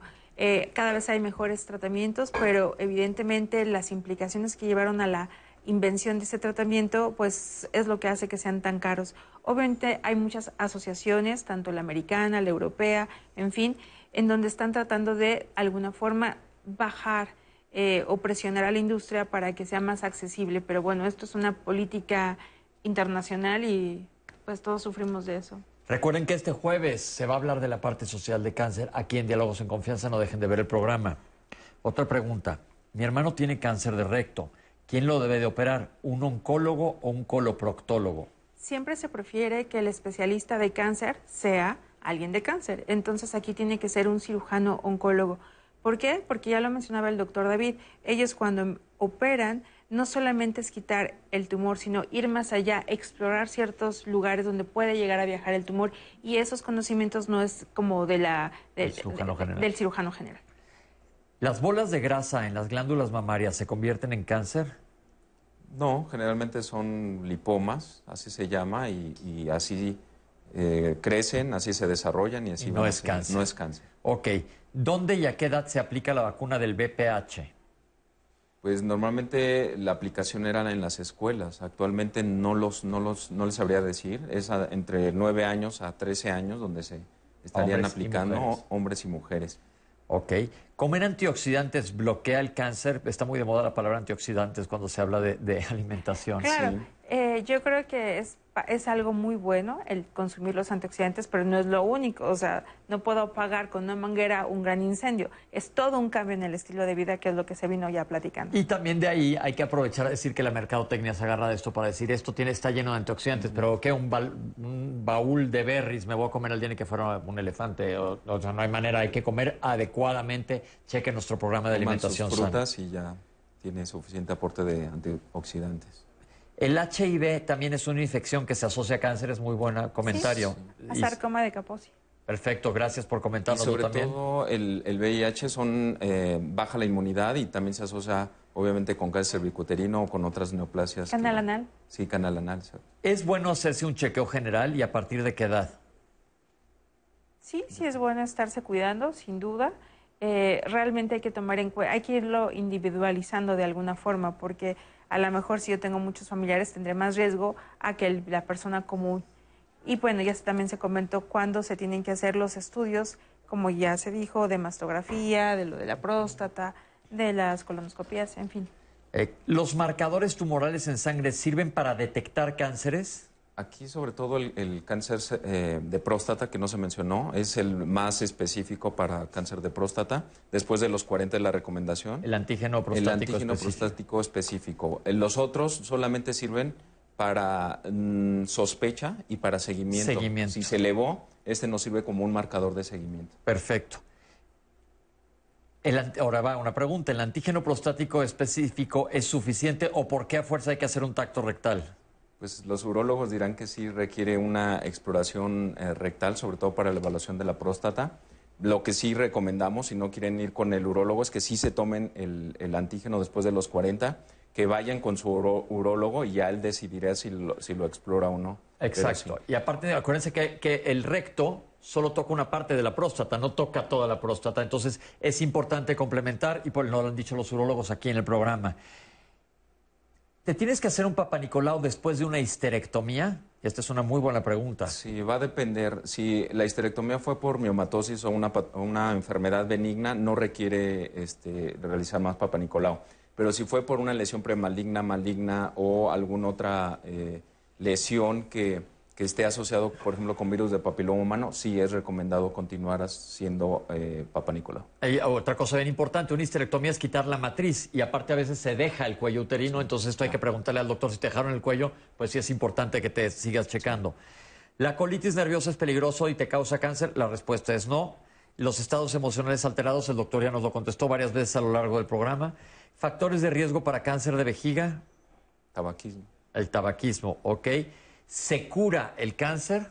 Sí. Sí. La respuesta es sí. Que hablemos un poquito antes de irnos sobre el estigma de la sociedad para las personas con cáncer. La verdad es de que el cáncer es una de las enfermedades todavía estigmatizadas. A lo largo de la historia ha habido enfermedades con esas características. Si podemos ver a lo largo de la historia, antes era la lepra, en donde a nivel social era estigmatizada. Actualmente todavía sigue siendo en buena parte el cáncer. Sin embargo, es importante que las personas tengan suficiente información. Cáncer, como ya lo comentamos, principalmente detectado a tiempo, no es sinónimo de muerte. Una. Y dos, toda esta información para tomar decisiones, qué exámenes, factores de riesgo, por ejemplo, y tipos de tratamiento, acercarse con el especialista y también nosotros acercarnos con la sociedad. Yo creo que esto es bien importante. Bueno, pues esas son todas las preguntas. Y Clary, no sé si quedó algo, ya Sí, nos queda fíjate, nada más un nos minuto. preguntan insistentemente sobre el ácido fólico y la relación con cáncer. ¿Ácido fólico? No, no hay relación con Pues cáncer. más bien no asociación, más bien eh, es un eh, oligoelemento que ayuda, o sea, Pero no previene, el cáncer tampoco. No, no previene, No. obviamente sí está. recomendado para otras indicaciones, y como, sobre todo cardiovasculares, pero no tanto, tanto para cáncer. Ojo con eso, acuérdense que aquí no damos recetas, hay que hablarlo con tu médico porque además si comes bien probablemente no requieras una suplementación, excepto en embarazo que también ya se ha hablado aquí. Y bueno, pues llegamos al final del programa. Citlali, mil gracias. Gracias a ti. Gracias especialistas por estar aquí con nosotros. Yo creo que se ha dado información muy valiosa y es bien importante sobre todo que incluyamos la palabra cáncer en nuestra comunicación, nuestro vocabulario y deje de ser un estigma. No se pierdan el próximo jueves que se va a hablar de todo el estigma social del cáncer. Pero aparte, hablarlo, porque si no lo hablas y lo echas abajo de la mesa, yo creo que todos estos son factores para no detectar a tiempo. Acuérdense que hay diferencia entre detección temprana y eliminar. Y ya hablamos de factores de riesgo, lo que esté en tus manos que puedas eliminar, elimínalo. Mil gracias y nos vemos la próxima semana aquí en Diálogos en Confianza.